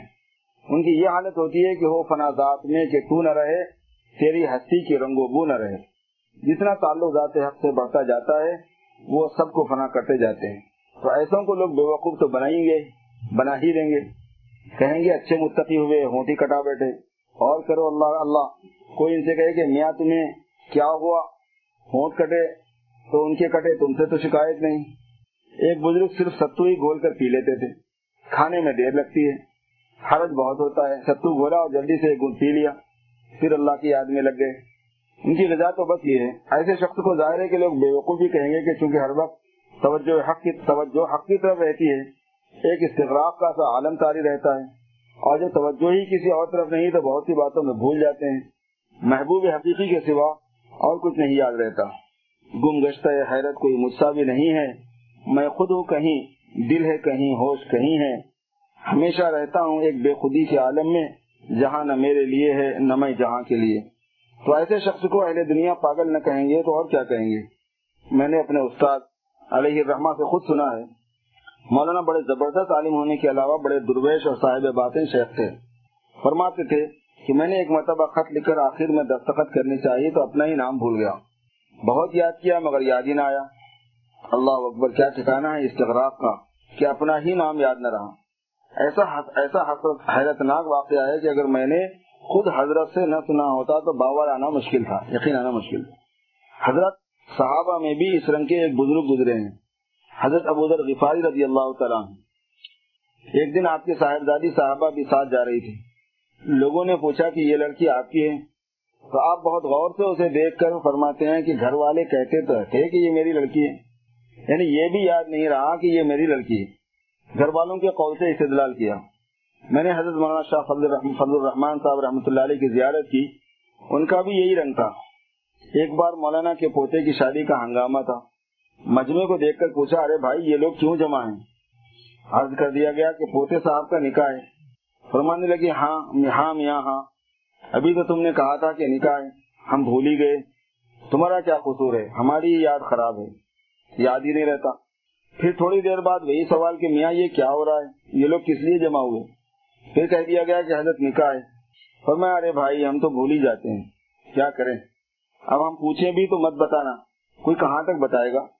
اجی ہوگا، ہمیں پوچھنے کی کیا ضرورت ہے؟ یہ بول رہے تھے۔ اجی ہوگا، ہمیں پوچھنے کی کیا ضرورت ہے؟ حضرت شیخ عبدالحق ردولوی رحمۃ اللہ علیہ کا حال حضرت شیخ عبد القدس گنگوئی رحمۃ اللہ علیہ نے لکھا ہے کہ اس قدر استغراق تھا، اللہ کی یاد میں دھیان میں کہ ہمیشہ تو نماز جم... نماز جماعت سے جامع مسجد میں پڑھتے تھے۔ لیکن راستہ عمر بھر بھی یاد نہ ہوا۔ مسجد کا راستہ معلوم نہیں تھا۔ یہ کیفیت تھی استغراق کی۔ حضرت کے خادم تھے، بختیار۔ وہ آگے آگے چلتے اور حق حق کہتے جاتے تھے۔ بس اس آواز پر چلتے جاتے اور مسجد تک پہنچ جاتے۔ کیا ٹھکانا ہے استغراق کا کہ تیس برس تک ایک ہی مسجد میں نماز پڑھی مگر راستہ یاد نہ ہوا۔ اس قدر تو استغراق تھا، مگر اتباع سنت کا یہ حال تھا کہ کسی ادنا سنت کو بھی کبھی ترک نہیں فرمایا۔ اور تیس برس تک نماز جماعت جامع مسجد میں ادا کی، لیکن پھر راستہ یاد نہ ہوا۔ وجہ یہ ہے کہ ایک دل میں دو چیزیں نہیں سما سکتی۔ اہل اللہ کے دل میں ایک ایسی چیز بچ گئی ہے کہ کسی دوسری چیز کی اس میں گنجائش نہیں۔ حضرت ایسوں کو اوقلا مجنون نہ کہیں تو کیا کہیں؟ جنہیں نہ راستہ یاد، نہ اولاد یاد، نہ خادم یاد۔ اوقلا تو ایسوں کے بارے میں یہی کہیں گے کہ معلوم ہوتا ہے کہ دماغ میں خلل ہے۔ ارے نادانو تمہارے دماغ میں خلل ہے۔ جو چیز ان کے اندر ہے، اگر تمہارے اندر ہو تو کلیجا پھٹ جائے گا۔ درد یہ ایک اور کو ملتا تو وہ مر ہی جاتا۔ کر کے نالے بھی مجھے ناز شکیب آئی ہے۔ یہ ان کے دماغ ہی کی تو صحت و قوت ہے اور اس قدر برداشت ہے۔ چنانچہ حضرت حضرت مخدوم عبدالحق ردولوی رحمۃ اللہ علیہ باوجود اس قدر مغلوب الحال ہونے کے فرماتے ہیں، منصور بچہ بود کہ از یک قطرہ بفریاد آمد ایجا مردانن کے دریا فرو برو دریا فرو برند و آروغ نہ زنن ان کے قول کا مطلب یہ ہے کہ منصور بچہ تھا کہ ایک قطرہ پیا تو انحق کہنے لگا، اور ہم نے دریا کے دریا پی لیے ہیں اور ابھی تک ڈکار بھی نہیں لی۔ ہم کو تو نقل کرنے میں بھی جھجک ہوتی ہے، لیکن ان کو حق حاصل تھا۔ منصور بچہ تھا کہ ایک قطرے میں ایک قطرے میں شور مچانے لگا۔ یہاں مرد ہیں کہ سمندر کے سمندر چڑھا جائیں اور ڈکار بھی نہ لیں۔ کر چکے رندی۔ بسب مجلوب تم ایک چلو، میں ایک ایک چلو میں یہ حالت ہو گئی۔ تو معلوم ہوا کہ ان کے اندر ایک ایسی چیز تھی جس کو منصور بھی ضبط نہ کر سکے۔ جب منصور سے وہ چیز برداشت نہ ہو سکی تو اوروں سے کیا ہو سکتی؟ ایسی چیز اس کے اندر ہو، کیا اسے جامع مسجد کا راستہ یاد ہو سکتا ہے؟ مگر اس کے ساتھ استقامت ایسی تھی کہ نماز تو جماعت، نماز تو نماز جماعت بھی نہ چھوٹی۔ یہ تھا اتباع حضور اقدس صلی اللہ علیہ وسلم کا۔ اور اس اتباع ہی کی برکت سے اس درجے تک پہنچے اور یہ رتبہ پایا۔ اور اتباع میں ایسی برکت ہونے کا ایک راز ہے، جس کے متعلق پہلے ایک حکایت سن لیجیے خنوج میں ایک وکیل صاحب ہیں، شیخ محمد عالم۔ وہ خود مجھ سے اپنا واقعہ بیان کرتے تھے کہ ایک مرتبہ کسی اور بستی میں جا رہا تھا۔ راستے میں ایک مکان کی دہلیز میں سے ایک بڑی بی کی آواز آئی۔ انہوں نے مجھ کو بلا کر بڑی محبت سے میرے سر پر اور میری کمر پر ہاتھ پھیرا اور پیار کیا اور بٹلا کر میرے لیے حلوہ تیار کیا اور کہا کہ اگر کبھی تمہارا آنا ہوا کرے تو میرے پاس ہو جایا کرو۔ مجھے بڑی حیرت ہوئی کہ اس گڑیا سے میری نہ جان نہ پہچان یہ کیوں ایسی محبت سے پیش آ رہی ہے؟ آخر میں نے پوچھا کہ بڑی بھی تم میری کیوں اتنی خاطر کر رہی ہو؟ اس نے ایک ٹھنڈی سانس لی اور کہا کہ تمہاری شکل کا ایک میرا بیٹا ہے، وہ بہت دن سے پردیش میں ہے۔ اس کی ایسی ہی شکل ہے جیسی تمہاری۔ تمہیں دیکھ کر مجھے وہ یاد آ گیا۔ اسی کی، اس کی سی شکل ہونے کی وجہ سے مجھے تم سے محبت ہو گئی۔ تم میرے بیٹے کی شکل پر ہو، اس لیے تم پر پیار آ گیا۔ یہ ایک مثال ہے۔ اسی طرح آپ تعالیٰ کے محبوب جناب رسول اللہ صلی اللہ علیہ وسلم ہے جو شخص آپ کی حیات بناتا ہے، اس پر خدا تعالیٰ کو پیار آتا ہے۔ یہ میرے محبوب کا ہم شکل ہے۔ یہ راز ہے حضور کی اتباع میں خاص برکت کا۔ اور یہ ایسا طریق ہے وصول کا جو سب سے نزدیک ہے۔ جو اس کو اختیار کرے گا، وہ بہت جلد پہنچے گا اور بہت جلد کامیاب ہوگا۔ خلاف پیمبر کثیر گزید کہ ہرگز بمنزل نقاہد رسید مپندار سازی کے راہ صفا، تمہارا در مصطفیٰ۔ بدون حضور صلی اللہ علیہ وسلم کے اتباع کے کچھ نہیں ہو سکتا۔ خود ارشاد حق ہے۔ قل ان کنتم تحبون اللہ فاتبعونی یحببکم اللہ۔ کہہ دیجیے یا رسول اللہ کہ اگر تم کو خدا سے محبت ہے تو میرا اتباع کرو۔ خدا کو تم سے محبت ہو جائے گی۔ ظاہری کلام کا یہ مقتضا تھا کہ یوں فرماتے کہ تم کو خدا سے محبت ہو جائے گی، مگر یوں نہیں فرمایا۔ اگر تم اللہ سے محبت کرتے ہو تو میری اتباع کرو۔ اللہ تم سے محبت کرے گا۔ تو اگر تم اللہ سے محبت کرتے ہو، تو میری اتباع کرو، تم کو اللہ سے محبت ہو جائے گی، یہ بولتے نا یوں نہیں فرمایا، بلکہ یہ فرمایا کہ تم کو خدا یہ نہیں فرمایا۔ تو گویا اس طرح اشارہ ہے کہ تم کو، تم تو کیا خدا سے محبت کرتے تمہارا تو منہ کیا ہے؟ ہاں خدا ہی کو تم سے محبت ہو جائے گی۔ اگر رسول کا اتباع کرو گے، اللہ اکبر۔ ہم اگر چاہتے اور کوشش کرتے کہ ہم سے خدا کو محبت ہو جائے تو قیامت تک بھی یہ دولت نصیب میں ہو پاتی۔ کیونکہ کہاں ممکن، کہاں واجب۔ چنسبت خاک رابا عالم پاک۔ لیکن اتنا بڑا رتبہ پیغمبر خدا صلی اللہ علیہ وسلم کے اتباع سے حاصل ہو جاتا ہے۔ تو صاحب بڑی چیز یہ ہے یعنی حضور کا اتباع۔ حضرت شیخ عبدالحق ردولوی کو بھی اتنا بڑا رتبہ حضوری کے اتباع سے حاصل ہوا تھا۔ چنانچہ آپ سے کبھی کوئی سنت ترک نہ سنت ترک نہ ہوتی تھی۔ مگر استغراق اتنا رہتا تھا کہ تیس برس تک جامع مسجد میں نماز پڑھنے کے لیے جاتے رہے، لیکن راستہ یاد نہ ہوا۔ ایک دن ردولوی رحمت اللہ علیہ باہر بہت دور ایک ندی کے کنارے جا رہے تھے۔ یہ جگہ بہت پسند آئی۔ فرمایا کہ یہ تو بڑے لطف کی جگہ ہے۔ اب یہیں رہا کریں گے۔ بختیار خادم تھا۔ خادم تھے عاشق۔ عرض کیا، بہت بہتر۔ اور دونوں وہیں رہنے لگے۔ بہت زمانے کے بعد ایک دن کچھ افاقہ ہوا تو دفاتن دریا پر نظر پڑی۔ خادم سے فرمایا کہ، ارے میاں ردولی میں تو پہلے کوئی دریا نہیں تھا، اب یہاں دریا بھی بہنے لگے، سیر و تفریح کی جگہ ہو گئی۔ خادم نے عرض کیا کہ حضرت یہ ردولی کہاں ہے؟ یہ تو فلاں مقام کا دریا ہے، ردولی سے آئے ہوئے تو حضور کو بہت دن ہو گئے۔ تب فرمایا کہ ارے بھائی، یہ ردولی نہیں ہے تو چلو اپنے گھر گھر سے بے گھر نہیں ہوا لیجیے یہ بھی خبر نہیں ہے کہ یہ ردولی ہے یا اور کوئی اور مقام۔ ایسے شخص کو اوقلا زمانہ، لیکن جوہلا آخرت۔ زمانے کے اوقلا، لیکن آخرت کے جوہلا کیا پاگل نہ کہیں گے؟ مگر مقبول ہے یہ لقب اور مطلوب ہے یہ حالت۔ اس واسطے کہ قرآن مجید سے معلوم ہوتا ہے کہ جناب رسول مقبول صلی اللہ علیہ وسلم کو بھی یہ کہا گیا، جیسا میں بیان کر چکا ہوں۔ اور اولیاء اللہ کو بھی یہی کہا گیا ہے۔ سنا سے ارشاد ہے خرون من الذین آمنوا والذین اتقوا فوقهم یوم القیامہ۔ کفار اہل ایمان کو ذلیل سمجھ کر ان پر ہنستے ہیں اور ان کے ساتھ تمسکر کرتے ہیں۔ لیکن ایمان والوں کو اس سے دلگیر نہ ہونا چاہیے۔ ہنسنے والے، یہاں ایمان والوں پر ہنس لیں اور اپنے آپ کو ان سے بڑا ہوا سمجھیں، لیکن قیامت کے روز اہل تقوا ان سے بڑے ہوئے رہیں گے اور یہ گھٹے ہوئے ہوں گے۔ سوادت کو ہے بقول بقول مجذوب کے ملا اور مسٹر دونوں کا ایک مکالمہ ہے، مناظرہ ہے اشار میں۔ اس کا ایک مثال نقل کر رہے ہیں۔ وہاں اپنی حقیقت اس کو دکھلا دوں گا، اے مسٹر یہاں رکھتی ہے میری کامرانی شکل خرمانی۔ ظاہر میری کامیابی بظاہر محرومی کی شکل رکھتی ہے یہاں پر، لیکن وہاں جا کر میں تجھے اپنی کامیابی دکھلا دوں گا۔ مطلب میرا یہ ہے کہ شریعت کا اتباع کرنے والے دنیاوی مسلحتوں کو پیش نظر کیوں رکھتے ہیں؟ وہ کیوں چاہتے ہیں کہ مسالے دینیا اور دنیاوی دونوں کو جمع رکھیں؟ یعنی اس معنی کر کے دنیا بھی خوب کماؤ، کھاؤ اور دین کے بھی بھلے بنے رہو۔ ادھر مخلوق کو بھی راضی رکھو، ادھر خدا کو بھی۔ اگر خدا کو معبود اور مخصوص سمجھتے ہو تو مخلوق کو راضی یا ناراضی کرنے سے قطع نظر کر لو۔ قصدن تو کسی سے لڑو پھرو نہیں، لیکن اس کی بھی کوشش نہ کرو کہ مخلوق ہم سے راضی ہی رہے۔ بس اس شان کا ہونا چاہیے مسلمان۔ لیکن یہ ضروری بات ہے کہ یہ شان جبھی پیدا ہو سکتی ہے جب حضور صلی اللہ علیہ وسلم کا پورا اتباع کیا جائے۔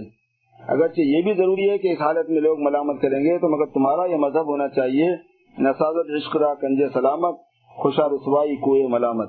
اور خوش ہونا چاہیے۔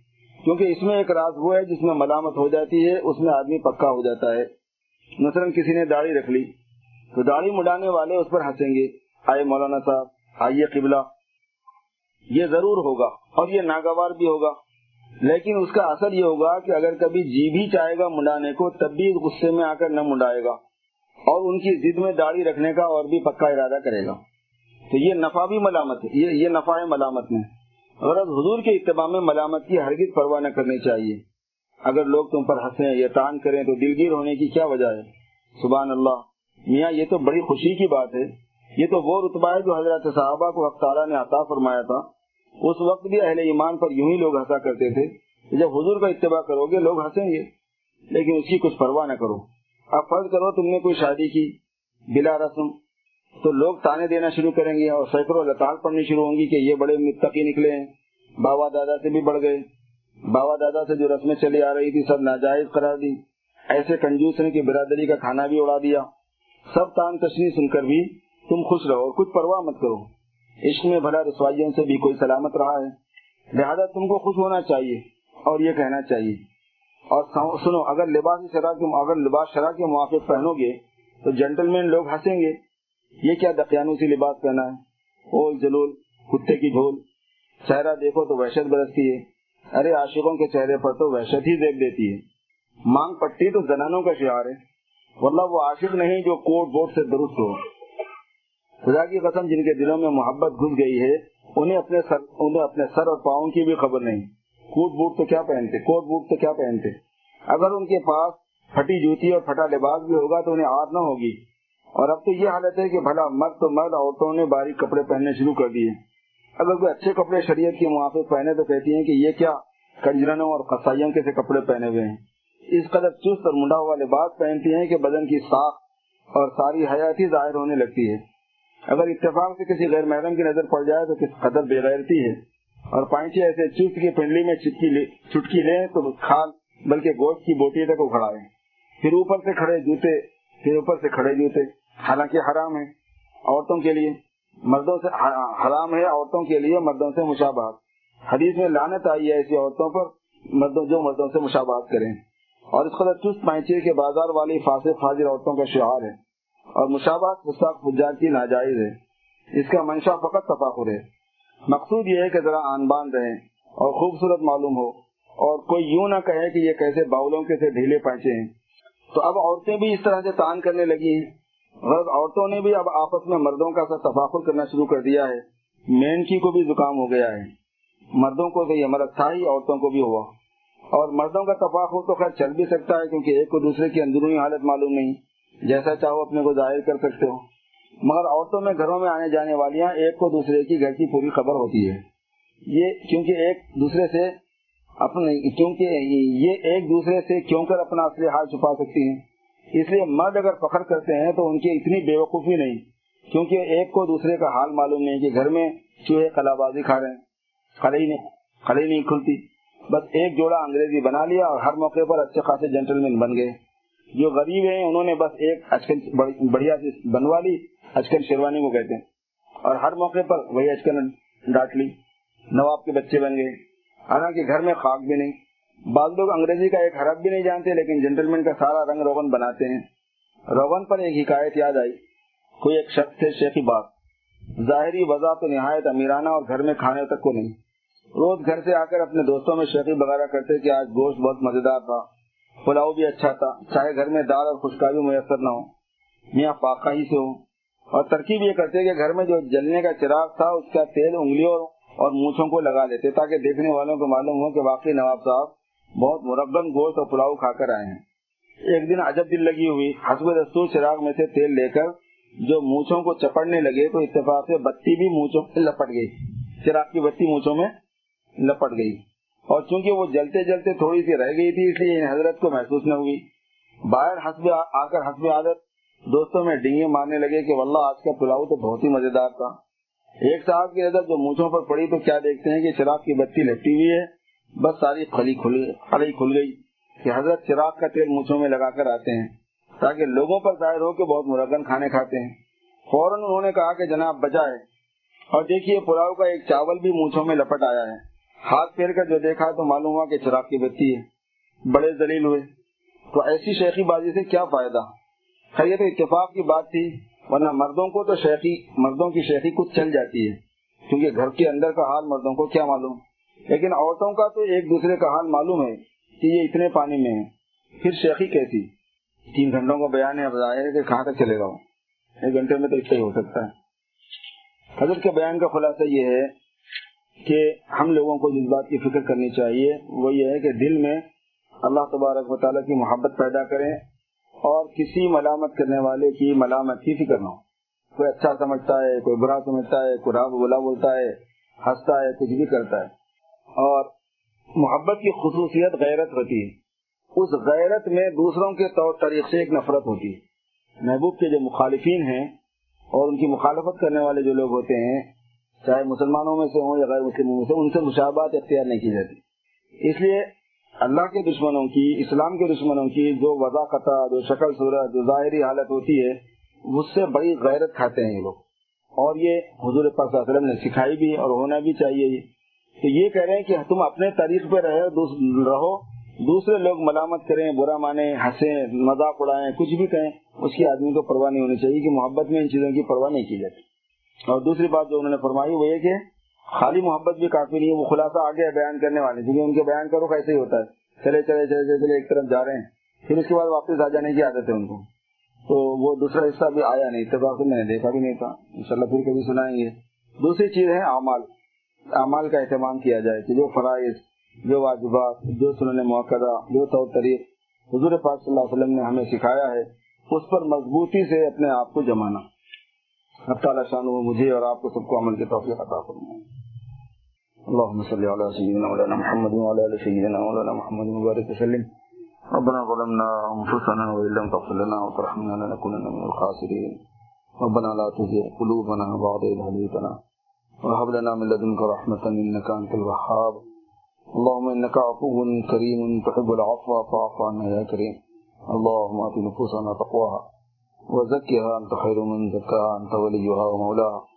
اللهم إنا نسألك حبك وحب حبيبك محمد صلى الله عليه وسلم. نسألك حبك وحب من يحبك وحب عمل يقربنا إلى حبك.